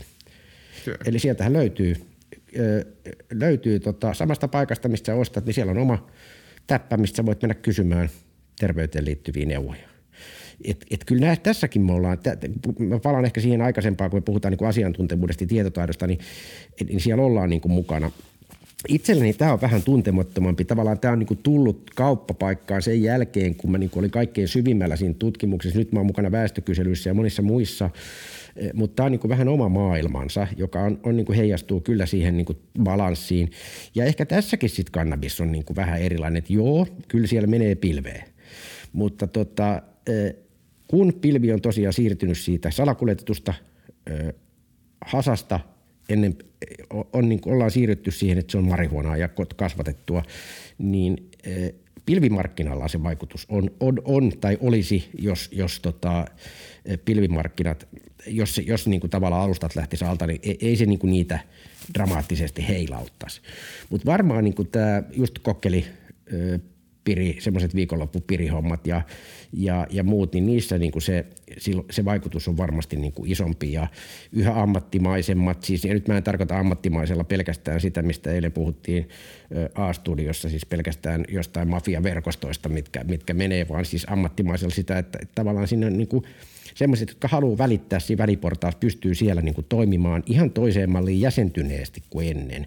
Että sun ei tarvi enää kierrellä tuolla niin kuin yökerhoissa ja, ja, ja tota epämääräisissä piireissä kysymässä, kuka ostas, vaan, vaan siellä onkin paikka, josta ostajat tietävät sitä hakea. Ja totta kai se, se on varmasti yksi semmoinen osatekijä, kun puhuttiin niistä jätevesissä näkyvien määrien kasvusta, niin on varmaan just siihen segmenttiin käyttäjiä tavallaan niin kuin toimiva tapa ollut jakaa. Nyt mä luulisin, että, että aika monilla on alkanut tulla vähän myös dubioita sen suhteen, että mitä siellä oikein uskaltaa tehdä, koska poliisihan on saanut nyt useamman kerran ja tulli mm. on, on saanut takavarikoitua näiden, näiden tota, palstojen ylläpitäjien niitä ihan hard driveja ja, ja sieltä onkin sitten pamahtanut yhtäkkiä kymmenelle tuhannelle ihmiselle ongelmia sitä kautta. Et tässä mielessä varmaan tämä jakelu muuttuu, mutta tietenkin samalla tämä on vaan niin kuin merkki tulevasta, joka kertoo siitä, että ei se jakelu ainakaan tule vaikeampaa olemaan kuin, kuin siihen aikaan, kun tuolla vielä – oli niin epämääräiset äijät yökerhoissa myymässä, ostat sä haasista, niin ei se ainakaan, niin kuin, ei, ei se ainakaan hankalammaksi niin kuin mene. Kyllä toi, kyllä toi kuitenkin niin kuin digitaalisuus vaikuttaa siihen merkittävillä tavoilla, että totta kai ajatelkaa, ajatelkaa pelkästään ajatusta, että sulla on WhatsAppi, mm. WhatsAppit tai tekstarit käytössä, jolla, sä, jo, jolla sulla on vakidiileri ja sä sen sijaan, että sä lähetät, lähetät tota teksti, tai soitat sille, jossa teoriassa joku voi olla kuulolla tai, tai sun pitää mennä johonkin epämääräiseen paikkaan, niin sä pistät viestin, että kävellään ohi Stokkan kulmalta kello 13, niin vaihdetaan, vaihdetaan siinä homma, niin, niin ei se niin kuin vaikeammaksi tule menemään. Mm. Joo, mua itse mun mielestä on mielenkiintoista toi, niin kuin, että mikä just, että niin kuin siellä on ollut se A-klinikan se täppä, mitä on voinut painaa. Mitä mä oon myös miettinyt, kun Englannissa on tällainen Instagram-sivusto nimeltä Ketflix and Pills, joka on tota – se on niin kuin, ne tekee memejä äh, huumeisiin liittyen ja tällaiseen bile- ja reivikulttuurin liittyen. Niin, niin aluksi kun mä niitä seurasin, niin ne oli mun mielestä tosi hauskoja. Tälleen näin. Sitten jossain vaiheessa mä aloin kyseenalaistaa sitä, että tämähän on niin kuin aika suoraan niin kuin huumeiden glorifiointia. Mutta sitten nyt mä oon niin kuin ilokseni huomannut jälkeenpäin, että siihen on tullut sellainen ihan selkeä, että niin kuin he on tati tai niin kuin jakaa tietoa tai niin kuin – informaatiolähteitä, mitä kannattaa seurata siinä vaiheessa, jos näkee itse niin kuin ympärillään huumeongelmaisia ihmisiä. Ja niin kuin tämä sosiaalinen vastuu, mikä heillä on, niin he on ymmärtänyt sen. Ja mun mielestä on tosi hienoa, että niin kuin tässä, tässä kentässä on niin kuin ymmärretty se, että siinä on niin kuin sosiaalinen vastuu kaikilla, jotka niin kuin sitä pitää yllä. Ja täytyy, täytyy lisätä vielä tähän samaan, että niin kun, se on ylipäätään hauska huomata, että just Instagramissa esimerkiksi niin kun tosi nopeasti levii tämmöiset meemisivustot ja niille tulee niin paljon seuraajia ja vaikka se tavallaan niin kun huumori ja memet, mille nauretaan, niin ne voi olla niin tosi rajuja ja niin tosi mustaa huumoria. Mutta sitten jos niillä sivustoilla on paljon seuraajia, niin nyt kun tasaisin väliajoin nousee erilaisia keskustelun aiheita niin julkiseen keskusteluun, niin niissä kyllä siis ihan rohkeasti otetaan myös kantaa ja tavallaan niin tuodaan semmoista niin mielipidettä esiin, mikä on mun mielestä ihan hauska ilmiö, että jotenkin semmoisissa ympyröissä, mistä sitä vähiten ehkä osaisi odottaa, että tulee jotain tämmöistä kannanottoa, niin koetaan, että koska mulla on paljon seuraajia, niin tämä on semmoinen aihe, mihin mun kannattaa sanoa jotain. Ehdottomasti ja ehkä vielä tuohon, mitä, mihin sä viittasit tässä just Briteissä, niin Hollannissahan on pitkään, tai oli jo silloin niin kuin 00-luvulla, oli sitä, että tavallaan nettiin esimerkiksi sait lähettää pilleristä palaa ja ne testasi sen ja pisti sen ja sen, sen tiedon. Ja nythän sitä rupeaa, se rupeaa myöskin yleistymään mm. paljon. Ja Hollannissakin se oli aluksi niin, että se oli vähän siitä, että kuka oli vallassa hallituksessa. Että silloin ne ajettiin alas se toiminta, toiminta kun ei, ei, oli niin kuin konservatiivisemmat puolueet vallassa. Mutta sehän on nyt yleistynyt paljon ja, ja, ja sitä on jopa Suomessakin niin kuin lähdetty, lähdetty miettimään ihan vakavissa. Briteissä tavallaan niin kuin se, tää oikeastaan tämä kysymys niin kuin tästä viikonloppubilettämisestä, niin se on niin kuin – sillä tavalla aika eri volyymiä. E, tavallaan niin kuin sinäkin Briteissä asuneena tiedät, että, että se on aika niin kuin hardcore se meininki. Se on todella hardcore. Et, et, et siellä, niin kuin, et siellä ei vaan käytetä enemmän, vaan myös se sekakäyttö alkoholin kanssa sehän on niin kuin todella julmaa ja siellä painetaan niin kuin todella aamun asti. Että tuossa oli noin Liverpoolin yliopiston tutkijat teki, no siitä on jo joku, jokunen vuosi aikaa, niin teki tutkimuksen näille Ibizalle ja, ja jonnekin muualle lomakohteisiin menevistä brittinuorista ja se oli aivan niin kuin järkyttävä, järkyttäviä ne lukemat, että mä, mä en muista niitä nyt suoraan sanottuna tarkkaan, mutta jos mä nyt sanon, että 93 prosenttia oli niin kuin kertoo olensa päihtynyt sillä. Siitä joku 50 prosenttia niistä, niistä nuorista kertoi käyttäneensä myös huumeita ja joku 6,5 prosenttia oli joutunut hakemaan terveydenhuollon palveluiden piiriin matkan jälkeen. Uh-huh.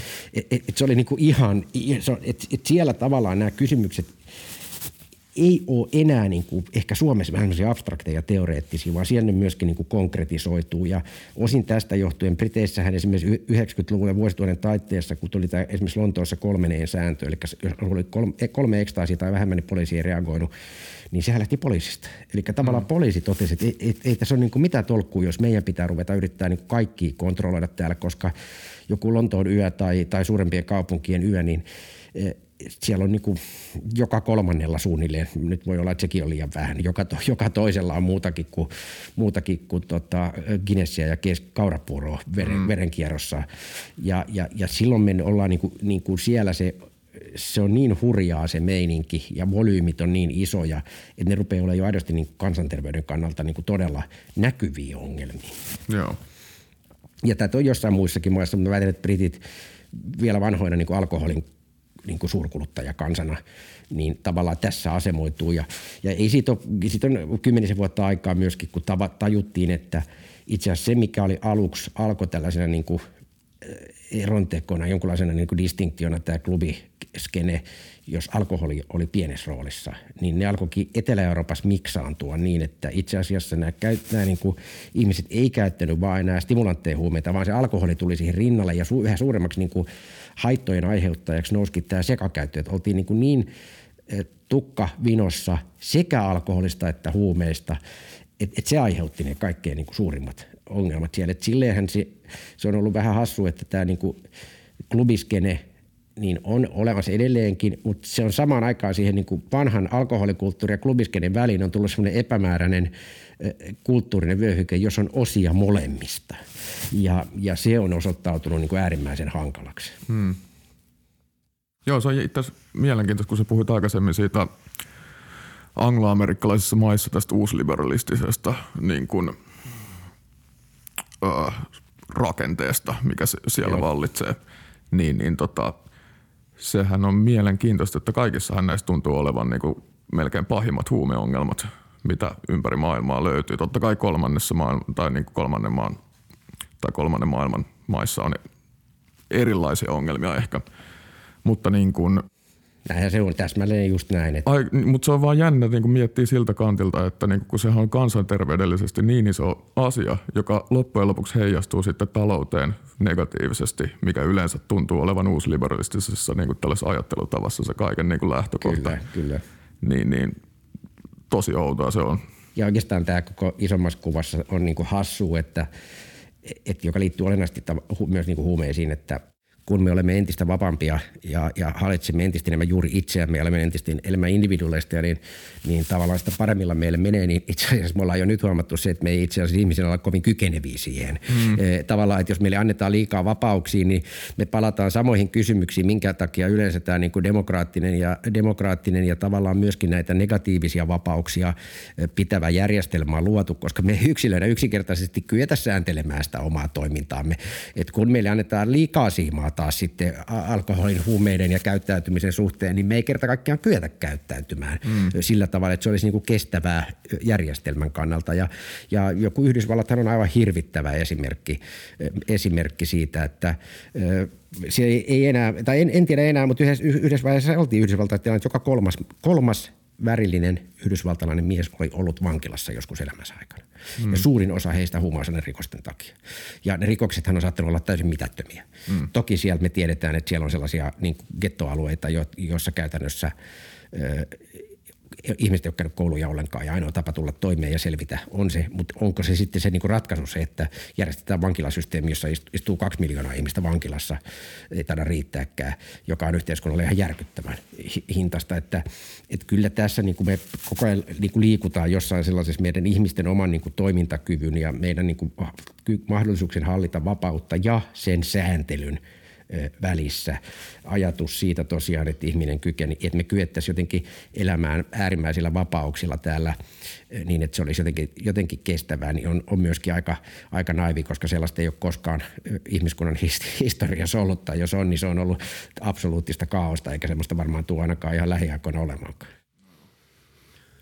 No mitä jos mietitään vähän tulevaisuuteen päin, niin sanotaan nyt seuraavat 10, 20, 30 vuotta – Miten sä koet kaiken tämän tiedon pohjalta, mikä meillä on nyt ja mikä on vallitseva kulttuuri tällä hetkellä, kun puhutaan vaikka päihteistä, niin minkälaisena sä näet sen kehityksen, miten se tulee meillä Suomessa, mihin suuntaan se tulee menee? Ja koet sä, että onko siellä jotain niin kuin tiettyjä toimia tai tiettyjä asioita, mitä pitäisi tapahtua, että, että joku asia kehittyy johonkin suuntaan? Vai mistä tavallaan niin kuin tällä hetkellä mennään ja millaiset tulevaisuuden näkymät silloin? Nyt tietysti korona-aikana niin pitää olla varovainen, kun on tullut, ne tulee näitä yllättäviä sykäyksiä, jotka muuttaa koko kuvio, mutta ehkä mä sanoisin niin päin, että niitä skenaarioita, joita on olemassa – ja joita, joista aina niin kuin tavallaan muistutetaan, on yksi skenaario, joka siis liittyy tähän eriarvoistumiseen ja, ja siihen, että jos se lähtee rullaamaan niin kuin vauhdikkaammin, siihen voi yhtä hyvin, siihenhän voi kytkeytyä moni, monia syitä, vaikkapa joku globaali finanssikriisi, joka johtaa siihen, että meillä todella er, eriarvoistutaan niin kuin pitkään kestävä finanssikriisi, jolloin niin kuin päihteiden käyttö todella kasautuu ja, ja, ja syntyy niin kuin kaksi hyvin erilaista tai useampia erilaisia porukoita, ne, jotka, jotka pärjää ja tulee toimeen ja ne, jotka hakee sitten niin elämäänsä merkitystä muualla, muualta. Ja tämä on tietysti yksi niin kuin skenaario, joka on myöskin niin kuin tavallaan se, että itse asiassa paras tapa hoitaa päihdeongelmia on hoitaa sosiaalipolitiikkaa hyvin, yhteiskunta- ja sosiaalipolitiikkaa, koska se on se paras tapa ehkäistä niin kuin nimenomaan ongelmakäyttöä. Tämä on varmaan yksi sellainen iso kysymys, josta me ei voida sanoa se ei näytä tällä hetkellä todennäköiseltä, mutta me tiedetään kuinka hauras tällä hetkellä on koko länsimainen järjestelmä ja demokratia ja talouskehitys, niin se ei ole kuitenkaan ihan poissuljettu.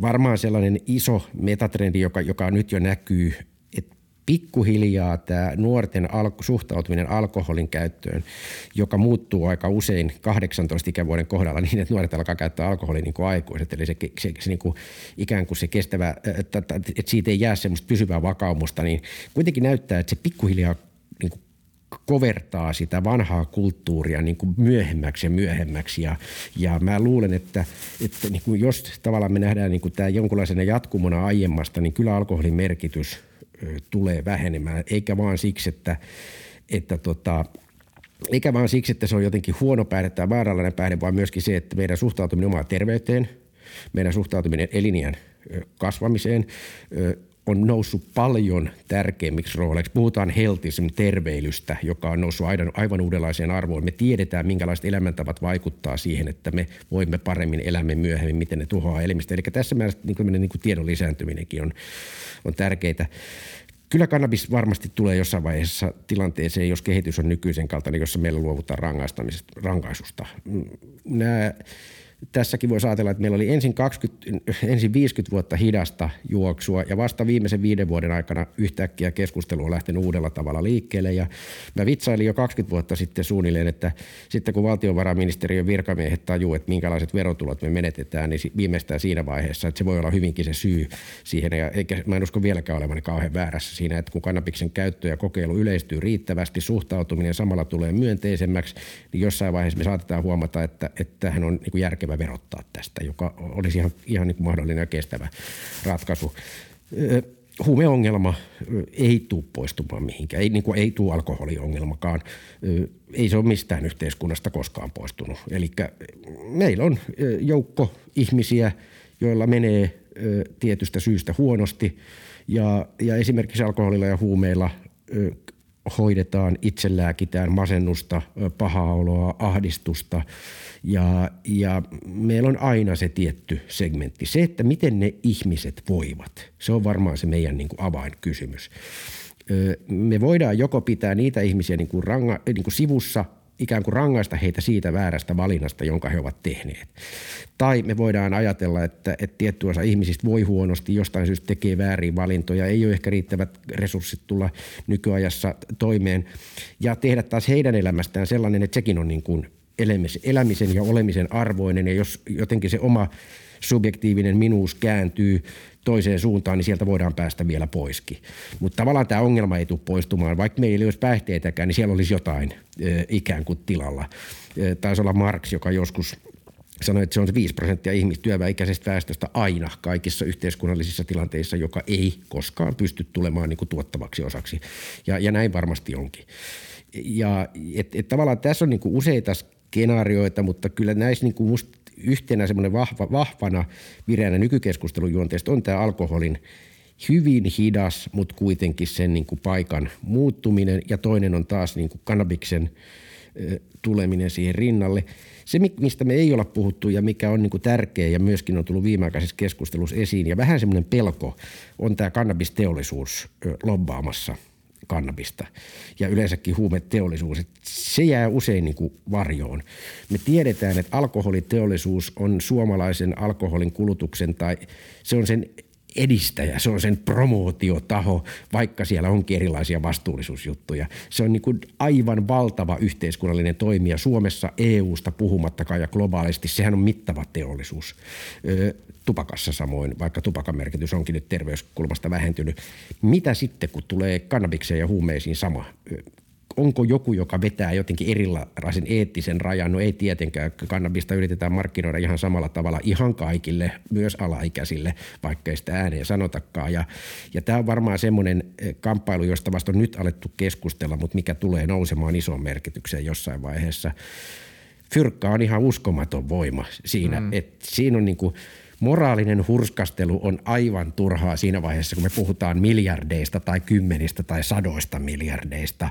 On turha ajatella, että löytyy joku inhimillinen syvä moraali, jolla me pyrimme ehkäisemään alaikäisten tai lasten käyttö. Ei, ei, ei, valitettavasti sitä ei ole, kun ollaan, ollaan tekemisissä ainakin nykyisen niin kuin, kapitalistisen järjestelmän kanssa, jossa osakkeenomittajat määrittää yritykselle sen, että mikä on tavoite ja yritykset kaikin henkeen ja veren pyrkii siihen. Ja tämä lobbauskeskustelu tulee olemaan iso, iso käänne ja saattaa mu- muokata sit hyvinkin perustavanlaatuisesti myös esimerkiksi kannabiksen, kannabiksen niin kuin jakelujärjestelmää.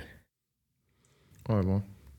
On ja toi, toi on hyvä, että nostit tuon kannabisteollisuuden esille, koska ymmärtääkseni hän siellä nyt niin kuin voidaan puhua jonkun sortin niin kuin trendiosakkeista, mitä pyörii niin kuin sen, sen tiimoilta. Ja tavallaan itse on miettinyt paljon sitä ja mitä nyt on ollut jossain niin kuin keskusteluissa, tuntuu, että monella muullakin mielessä se, että, että siinähän on paljon hyvää, että on niin kuin, sanotaanko joku virallinen kannabisteollisuus, mutta sitten taas kun mennään poliittisiin ympyröihin, niin siihen sisältyy vaikka ja mitä.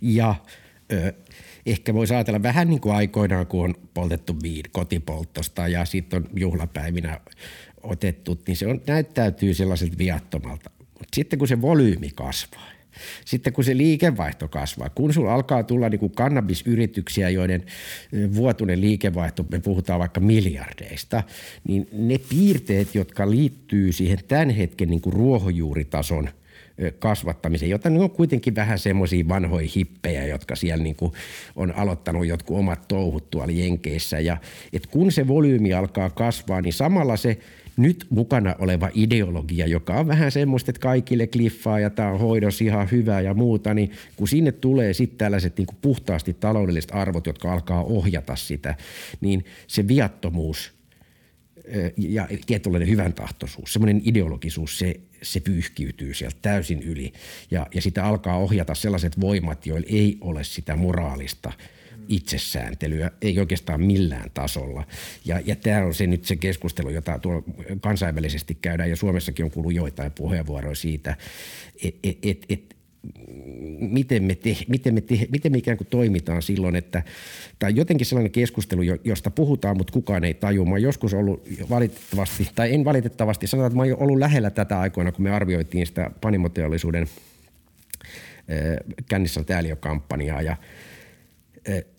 siinä yhteydessä tavallaan pääsi niin kuin katsomaan läheltä näkemään sitä niin kuin voimaa ja, ja niin kuin poliittista taistelua, mikä alkoholiteollisuudella on. Ja siis se on aivan käsittämättömän lävitse tunkeva. Siis, siis se, niin kuin, se on niin kuin, jos mä nyt sanon, että, että virvoitusjuomateollisuuden mainonta vaikkapa lehdissä on yksi suurimpia lehtien mainonnan – niin kuin volyymeja, niin ajatelkaa, mitä kautta se vaikka tulee lehtiin sitten se intressi, mistä kirjoitetaan, mm. tai ö, ulkomainonta, tai TV-mainonta, tai mainostoimista, että se lähtee niin kuin kehimään valtavaa niin kuin taloudelliseen sumppuun, ja, ja sen säänteleminen onkin pirun vaikeaa, ja tämä on varmaan semmoinen iso, iso niin kuin juttu, joka, joka tullaan niin kuin EU-tasolla, ehkä globaalillakin tasolla kohdataan tässä aika lähiaikoina kannabiksen osalta.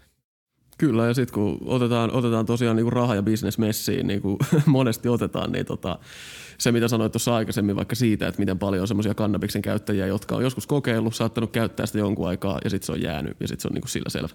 Niin tämmöinenhän ei ole silleen niin kuin hirveän hyvä asiakas Ei, ja tässä niin kuin tavallaan me ollaan semmoisessa hankalassa tilanteessa, että esimerkiksi tämä, tämä niin kuin käytön dekriminalisointi tai pienen määrän omaan käyttöön kasvattaminen on ehkä yksi semmoinen mahdollinen ratkaisu.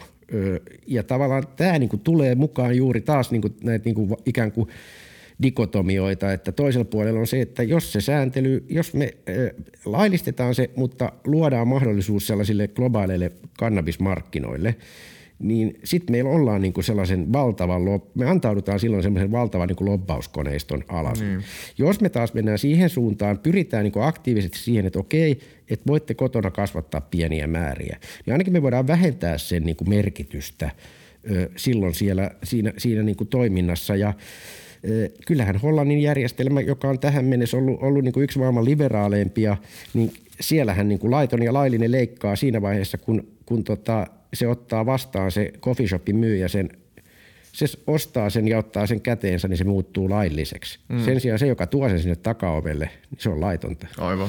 Ja et, et siinä on näitä leikkauskohtia, että mihin me ikään kuin asetetaan se kontrolli ja sääntelyn raja. Ja, ja tämä varmaan on yksi sellainen kysymys, ainakin mä tiedän, että noin THL puolella on niin kuin pohtinut juuri näitä, että noiden avausten taustalla on paljon enemmän pohdintaa kuin, kun niin kuin näkyy päälle päin juuri vaikkapa näitä markkinointiin ja loppaukseen liittyviä pohdintoja, että mikä tavallaan ei vaan ole on siis sekä hoidon kannalta järkevää, yhteiskunnan kannalta taloudellisesti järkevää, mutta mikä myös niin kuin heijastuu tähän esimerkiksi tapaan markkinoida, lobata ja näin edespäin. Et, et, et ne on niin kuin niitä isompia, isompia kuvioita siinä. Joo. Kyllä, ja se on huvittavaa. En nyt tiedä vielä, miten niin kuin vakavasti otettava aihe tämä on, mutta tuli silmiin tämmöinen artikkeli, että Taimaassa ilmeisesti niin kuin ajatellaan, että totta kai siellä halutaan saada jengiä, turisteja mahdollisimman paljon ja mahdollisimman äkkiä. Ja ilmeisesti niin kuin jossain määrin tapetilla on esimerkiksi niin kuin jotenkin kannabiksen tekemisestä, että siitä tulisi joku vähän semmoinen niin turistivetonaula Taimaahan. Mä en tiedä, itse seurannut tai lukenut tästä, onko Joo, niin, mä, miten mä, vakavalla tasolla siitä niin keskustellaan no, siellä? Kyllä mä luulen, että tällä hetkellä kun niin kuin tämä talouskärki on se, millä niin kuin tavallaan määritellään kaikkea, niin, tai ainakin näkyvämmin se kärki, niin varmasti. Ja mä oon ihan varma siitä, että esimerkiksi jossain Kaliforniassa tai Yhdysvaltain osavaltioissa on mietitty, mietitty myös jo aiemminkin tätä turisti näkökulmaa, siis aivan taatusti. Ja, ja esimerkiksi Amsterdamissa, siis sehän on ihan päivän selvä osa ollut sitä myöskin sitä kaupungin taloutta ja koko Amsterdamin tavallaan niin kulttimainetta. Että kyllä nämä tekijät juuri painaa siellä taustalla ja että et se pinta on paljon enemmän – monesti kuin pelkästään se laillinen vai ei-laillinen keskustelu. Ja, ja oikeastaan sieltä se, tämä mun 15 vuotta viljelemä vitsi tuleekin tästä valtiovarainministeriön virkamiehistä, että et, et tavallaan, että jossain vaiheessa voi hyvinkin käydä. Ja, ja nythän Suomessakin jossain keskustelupalstoilla on esitetty, että Suomi voisi nyt heti luoda tällaisen jakelujärjestelmän, että Suomeen rupeaisi tulemaan turisteja polttamaan pilveä. No, tämä on tietysti täysin absurdi mm. vitsi, että näin tulisi tapahtumaan, mutta, mutta, mutta niin kuin, kyllähän tällaisia niin kuin pohdintoja, pohdintoja löytyy. Kuitenkin sitten ehkä lopulta se hassu niin kuin, hassu totuus on se, että tuossa Arkadianmäellä, mistä niistä päätetään, niin mä sanoisin, että virkamiehet on huumekysymyksiä, niin kuin mä aiemmin tuossa sanonut, niin on hyvin valistuneita, asiantuntijat on hyvin valistuneita. Lopulta ne päätökset tehdään kuitenkin fiilis, niin kuin niin. mielikuva pohjalta, koska tällä hetkellä mä väitän, että Arkadianmäellä istuvista ihmisistä, niin jos mä sanon, että 50 oikeasti tuntee huumekysymystä, niin mä saatan jopa vähän liioitella niin kuitenkin ne tehdään lopulta mielikuvien perusteella. Mm. Ja, ja sehän tässä on niin kuin se kaikkein ehkä niin kuin absurdeinta, vähän niin kuin Yhdysvaltoissa Trump tekee eh, jollain muulla kuin, täysin muulla kuin, niin kuin rationaalisilla perusteilla valintoja ja, ja ei se hirveästi eroa eh, niin kuin Suomessakaan siitä, että kaiken tämän tietämyksen takana niin tietty äänestyskäyttäytyminen vaikkapa seuraavissa eduskuntavaaleissa saattaakin yhtäkkiä johtaa aivan niin kuin aivan kreiseihin niin kuin, tak- takaumiin tässä koko huumetilanteessa keskustelussa. Mm. Ja tämä on niin kuin se älyttömyys, mitä jotenkin itse on monta kertaa pohtinut, että, että voiko tämä niin olla näin? Tai silleen, että onko, onko, tässä niinku, onko tässä joku asia, mitä mä en niinku näe tai ymmärrä tai että mä en ole niinku tarpeeksi tutustunut vai o, o, voiko se niinku pitää paikkaansa, että tämä menee niinku niin fiilispohjalta ja niin jotenkin silleen, nämä on niinku, tuntuu tosi tunnesidonnaisilta asioilta ja niinku, että miten voi olla, että näin harva ihminen jotenkin syventyy näihin niinku ajan kanssa ja jotenkin. Mutta sitten toisaalta voi aina ajatella niin, että tässähän on se niinku kansanvallan vahvuus, että me ollaan just niin, me ollaan aivan yhtä hölmöjä kuin ne, ketä me ollaan äänestetty eduskuntaa tai me ollaan yhtä, ihan yhtä fiksuja kuin ne, ketä me ollaan sinne äänestetty. Et jos ihmiset äänestää sellaisia ihmisiä, jotka, jotka perehtymättä jotka ei tunne kysymyksiä, niin, niin sen mukaan me joudutaan menemään. Mm. Et kyllähän tavallaan niin kuin demokratian, nyt horjuvan länsimaisen demokratian vahvuus kuitenkin palautuu siihen, että meillä olisi itsellämme mahdollisuus vaikuttaa siihen, miten näitä asioita menee eteenpäin. Mm. Suomessa ei huumekysymys on niin tärkeä. Mä muistan, kun käytiin tota, edesmenneen Matti Vuoren vieraana aikoinaan Brysselissä, Brysselissä EU-parlamentissa, niin esimerkiksi Italiasta oli kaksi ihmistä jo vuosituhannen alkupuolella valittu pelkästään kannabiskysymyksellä Euroopan, Euroopan parlamenttiin. Okay. Eli, eli sitten, jos se yhteiskunnallinen painoarvo nousee, niin, niin se voi nousta myös keskeisemmäksi kysymykseksi. Mm. Mutta tässä ehkä mä edelleenkin sanon, että Suomen tilanne on sikäli hyvä, vaikka tämä on hidasta, tuskasta ja monesti niin kuin järjetöntä, niin tämä niin kuin kokonaisvaltaisesti mä sanoisin edelleen, että meillä on niin kuin aika hyvin tässä tässä niin kuin, ihan sama kuin alkoholikysymyksessäkin, meillä on hyvin pitkä alkoholitutkimuksen traditio, joka tulee sieltä Alkon, Al, Alkon velvollisuudesta rahoittaa tutkimusta ja ehkäisevää työtä ihan, ihan jostain 40-50-luvulta. Niin meillä kuitenkin on niin kuin, esimerkiksi alkopäihdekysymyksissä niin yleistietämys on vahva.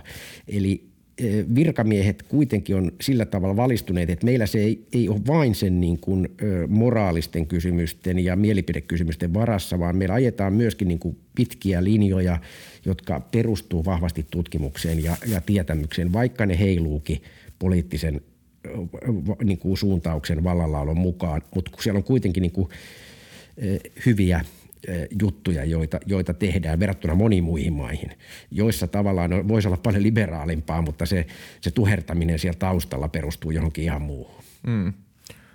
Jos miettii siltä kantilta, että tota, kun just puhuttiin tästä niin kuin kannabisteollisuuden lobbaus voim, tai niin kuin siitä tuleva, tai tulevaisuuden niin kuin lobbauksesta ja siitä voimasta, mitä ne voi käyttää siinä, jos se menee siihen, että se on niin kuin, tulee vapaaksi markkinaksi – niin olisiko se sitten niin kuin melkein järkevintä ottaa tällainen, niin kuin, tai jos kannabiksesta tulee Suomessa vapaampaa, niin tällainen samanlainen kuin alkoi, niin valtiollinen toimija, joka niin kuin jakelee sen täysin?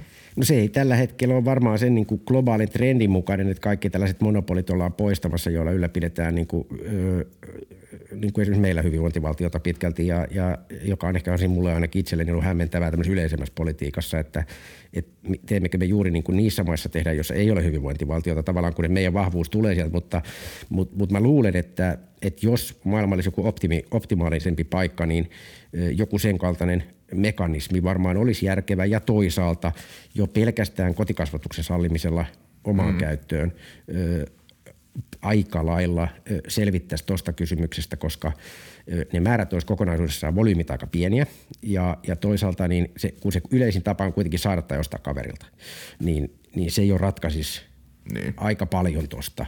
Eli tässäkin niin tämä käytön dekriminalisointi, joka tarkoittaa siis myös pienen määrän halussapidon sallimista niin, tai että siitä ei rangaista, niin olisi aika, aika iso ratkaisu siihen tietenkin voidaan myös miettiä sitten, että siitä kun mennään eteenpäin, että voisiko olla jotain pientiloja, niin kuin tällä hetkellä Kaliforniassa meillä se riski siihen, että alkaa syntyä jotain jättimäisiä niin kuin yrityksiä siihen päälle on paljon pienempi.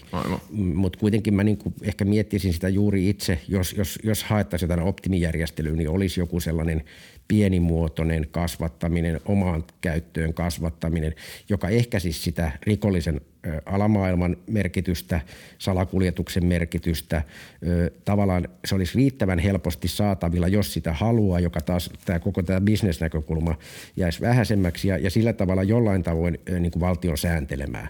Ja, ja tähän suuntaanhan on, on sitten mentykin tuolla Yhdysvalloissa ja, ja samoin Kanadassa ja, ja siellä se ei ehkä pysy poliittisesta syistä niin kuin rukkasessa se, se pienimuotoisuus. Mutta meillä, jossa tämä perinne on kuitenkin niin kuin valtiokeskeisempää muissakin asioissa, niin se saattaisikin onnistua ainakin niin kuin joskus 50 vuodeksi ihan kohtuullisen hyvin sellainen ratkaisu. Ja sillä saattaisi olla niin kuin hyvinkin suuria merkityksiä esimerkiksi niin kuin huumerikollisuuden vähentymisen näkökulmasta. Mun täytyy sanoa omien muistiinpanojen pohjalta, että ollaan kyllä aika hyvin käyty läpi, läpi Ollaan, asiat, joo. mitä niin kuin Kyllä. oli mielessä, että pitää käydäkin. Joo, en ole mäkään muistiinpanoja hetkeä enää kattonutkaan. Joo, mäkin yritin vaan jotenkin silleen, että oli, oli monta asiaa mielessä, mistä piti puhua, että ollaan varmasti niin kuin kaikki käyty, mutta Tämä on vähän siis tässä on aihepiiri, missä on niin paljon ja, ja kyllä ehkä tuohon niin siihen ihan alkuun, missä pohdittiin niin kuin niitä, ö, jos mä ajattelen sitä tästä näkökulmasta niin kuin huumekysymystä, miksi se on niin kuin tutkimuksellisesti kiinnostava, niin mä oon niin kuin tehnyt sellaisen havainnon, että ö, sellaiset oikeastaan kollegat, jotka on niin kuin lähtenyt liikkeelle hankalista ö, aiheista, siis jotka on jotenkin hankala tutkia, hankala tavoittaa, niissä on eettisiä ongelmia, mutta niitä on hankala sanallistaa, niin se on osoittautunut aika hedelmälliseksi niin kuin tutkijapolun aluksi tosi monille, koska sä törmäät sellaisen tutkimuksen niin kuin fundamentaalisiin peruskysymyksiin jo alusta lähtien. Mitä mä saan tehdä, minkälaisia, miten mun pitää huomioida nämä eettiset kysymykset, minkälainen rakenne, miksi nämä ihmiset on piilossa, miten mä tavoitan heitä, miten itse asiassa mä tuon heidän ääntään ehkä kuuluviin, miten mun pitää tasapainoilla heidän äänensä ja olemassa olevan. Ja, ja, ja tämä on kyllä sellainen niin kuin havainto, että joka, joka tavallaan niin kuin on, ollut, on ollut myöskin niin kuin vahvuus siinä, siinä suomalaisessa yhteiskuntatutkimuksessa monesti, että, että nämä niin kuin reuna-alueet, reuna-alueiden kautta on paljon helpompi siirtyä isompiin kysymyksiin, koska se, siellä on semmoinen niin kuin oma maailmansa. Siis sosiaalinen maailma, jo- joka sulle aukeaa, niin se toimii niin kuin omalakisesti, mutta sehän ei poikkea tästä meidän niin kuin yhteiskunnasta. Ne ihan samat lainalaisuudet pätee. Jotenkin oppimalla ymmärtämään sen, niin kuin, sen mikrokosmoksen, joka siellä näkyy, niin sä pääset niin kuin käsiksi isompiin kysymyksiin. Ja, ja tämä on varmaan yksi sellainen, joka niin kuin, on niin kuin houkuttanut myös ihmisiä tutkimaan esimerkiksi huum- huumekysymystä.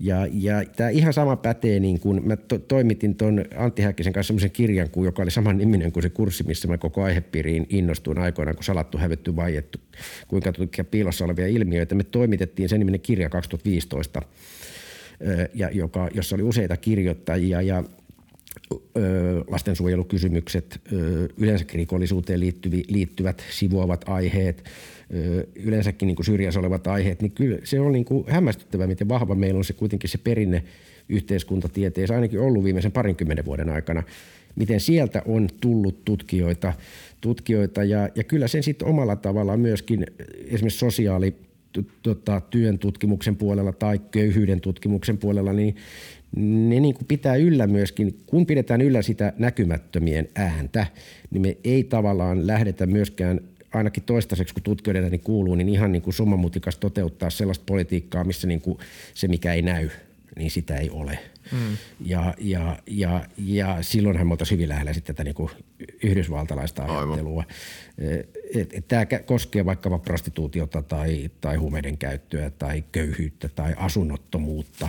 Et jos me ajateltaisiin ja meillä ei niinku tutkijat nostaisi näitä kysymyksiä esiin, niin, niin me oltaisiin hyvin äkkiä siinä tilanteessa, jos me sitten lopulta päädyttäisiin rakentaa aidat meidän asuinalueiden ympärille, jotta me ei nähdä sitä kääntöpuolta. Ja, ja tässä mielessä niin nämä asiat on niinku tässäkin kiva keskustella näistä ja, ja sillä tavalla on niin kuin, tavallaan ne pysyy meillä esillä. Ja kyllä se on yksi meidän niin kuin, suomalaisen hyvinvointivaltion niistä peruselementtejä, että mä joskus nauran, että ihmiset kysyvät, että että meillä ulkomaalaiset kollegat varsinkin, että miten kun teillä puhutaan näistä niin julkisuudessakin ja tutkijoita kuunnellaan ja mä niin kuin monesti sanonut, että, että, kai, että, me- että se voi ajatella niin, että me suomalaiset ollaan, niin kuin, me halutaan kitistä eri asioista, ja meidän annetaan kitistä ja se kuuluu niin kuin julkisuuteen ja se itse asiassa tekee tästä itsekriittisen järjestelmän, jossa tavallaan kukaan ei voi niin kuin työntää sitä omaa näkökulmaa läpi, vaan niin kauan kuin meidän niin kuin sivusta huutajien, on se teidän, jotka teette ohjelmia tai mun, joka kommentoi, niin kauan kuin meidän ääni kuuluu,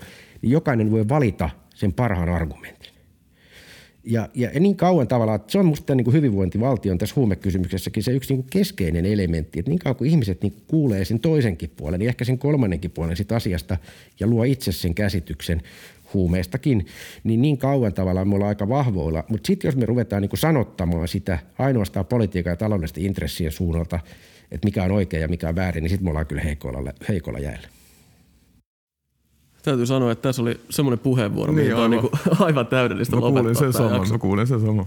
Kyllä, niin tota, sanottako nyt vielä tässä aivan rehellisin mielin ja täysin sydämin kiitokset siitä duunista, mitä olet näiden aiheiden eteen tehnyt ja Kyllä. kiitos, että annoit meille aikaa ja tulit meille ohjelmaan Joo, ei, tämä oli, tää oli kiva ja kuten sanottu, niin tota, näistä olisi, olisi, o, nyt oli hyvä puhua, kun oli niinku puitteet kohdalla ja maskit naamalla ollaan, mutta ei se kun riittävästi höpöttää, niin sekään enää häiritse. Että Aivan, oli tosi, kyllä. tosi, tosi nasta olla ja tässä taas ollaan niinku kivasti. Olemme taas siinä kysymyksessä, että te kysyjinä e, tuotte esille sen, että miten me kitisijät te kysyjinä ja minä puhujina saamme tuoda näitä toisia puolia esille täällä ja meillä niitä myöskin oikeasti ollaan niistä kiinnostuneita. Me ollaan Niin. tavallaan musta niissä niin kuin meidän kaltaisen yhteiskunnan niin kuin peruskysymyksissä. Kyllä.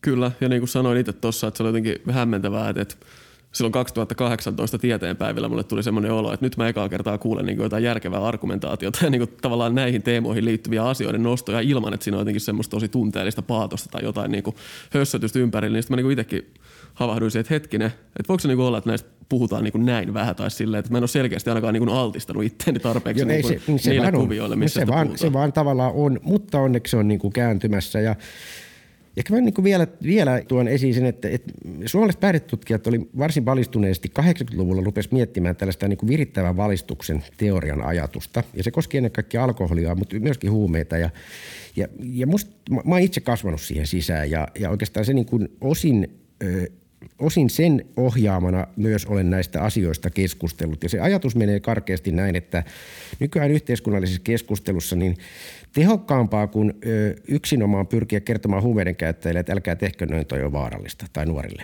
niin ö, tehokkaampaa on tuoda julkiseen keskusteluun ö, aiheita ö, ja olettaa ja luottaa siihen, että ihmiset kun kuulee erilaisia argumentteja asiasta, niin ihmiset joutuu pohtimaan sitä kysymystä. On se kahvilan pöytä tai automatka tai omassa päässään. Ja miettimään, kun se miettiminen aktivoituu, niin ehkä vähän tämmöisen valistuksen ajan hengessä, niin luottaa siihen, että ihmiset kyllä pystyy itse tekemään suht järkeviä johtopäätöksiä. Ja tämä oli oikeastaan se heidän valistuksen teoriansa, jonka he kehitti ja josta mä oon itsekin kirjoittanut. Ja, ja tämä niinku tavallaan on musta ollut sellainen hyvä johtolanka siihen, että et, et kun me saadaan ihmiset miettimään ja keskustelemaan vaikeita yhteiskunnallisia kysymyksiä, niin pitkän ajan päästä niin yksittäinen keskustelu muuttuukin niin kuin suuremmaksi puheiden virraksi, joka saattaa oikeasti vaikuttaa siihen, miten meidän politiikkaa vaikkapa tehdään. Et se ei ole enää se yksittäinen signaali, joka sanotaan jollekin, että älä tee noin, tuo on väärin, vaan itse asiassa se, miten me keskustellaan ja rakennetaan näitä tapoja puhua näistä asioista.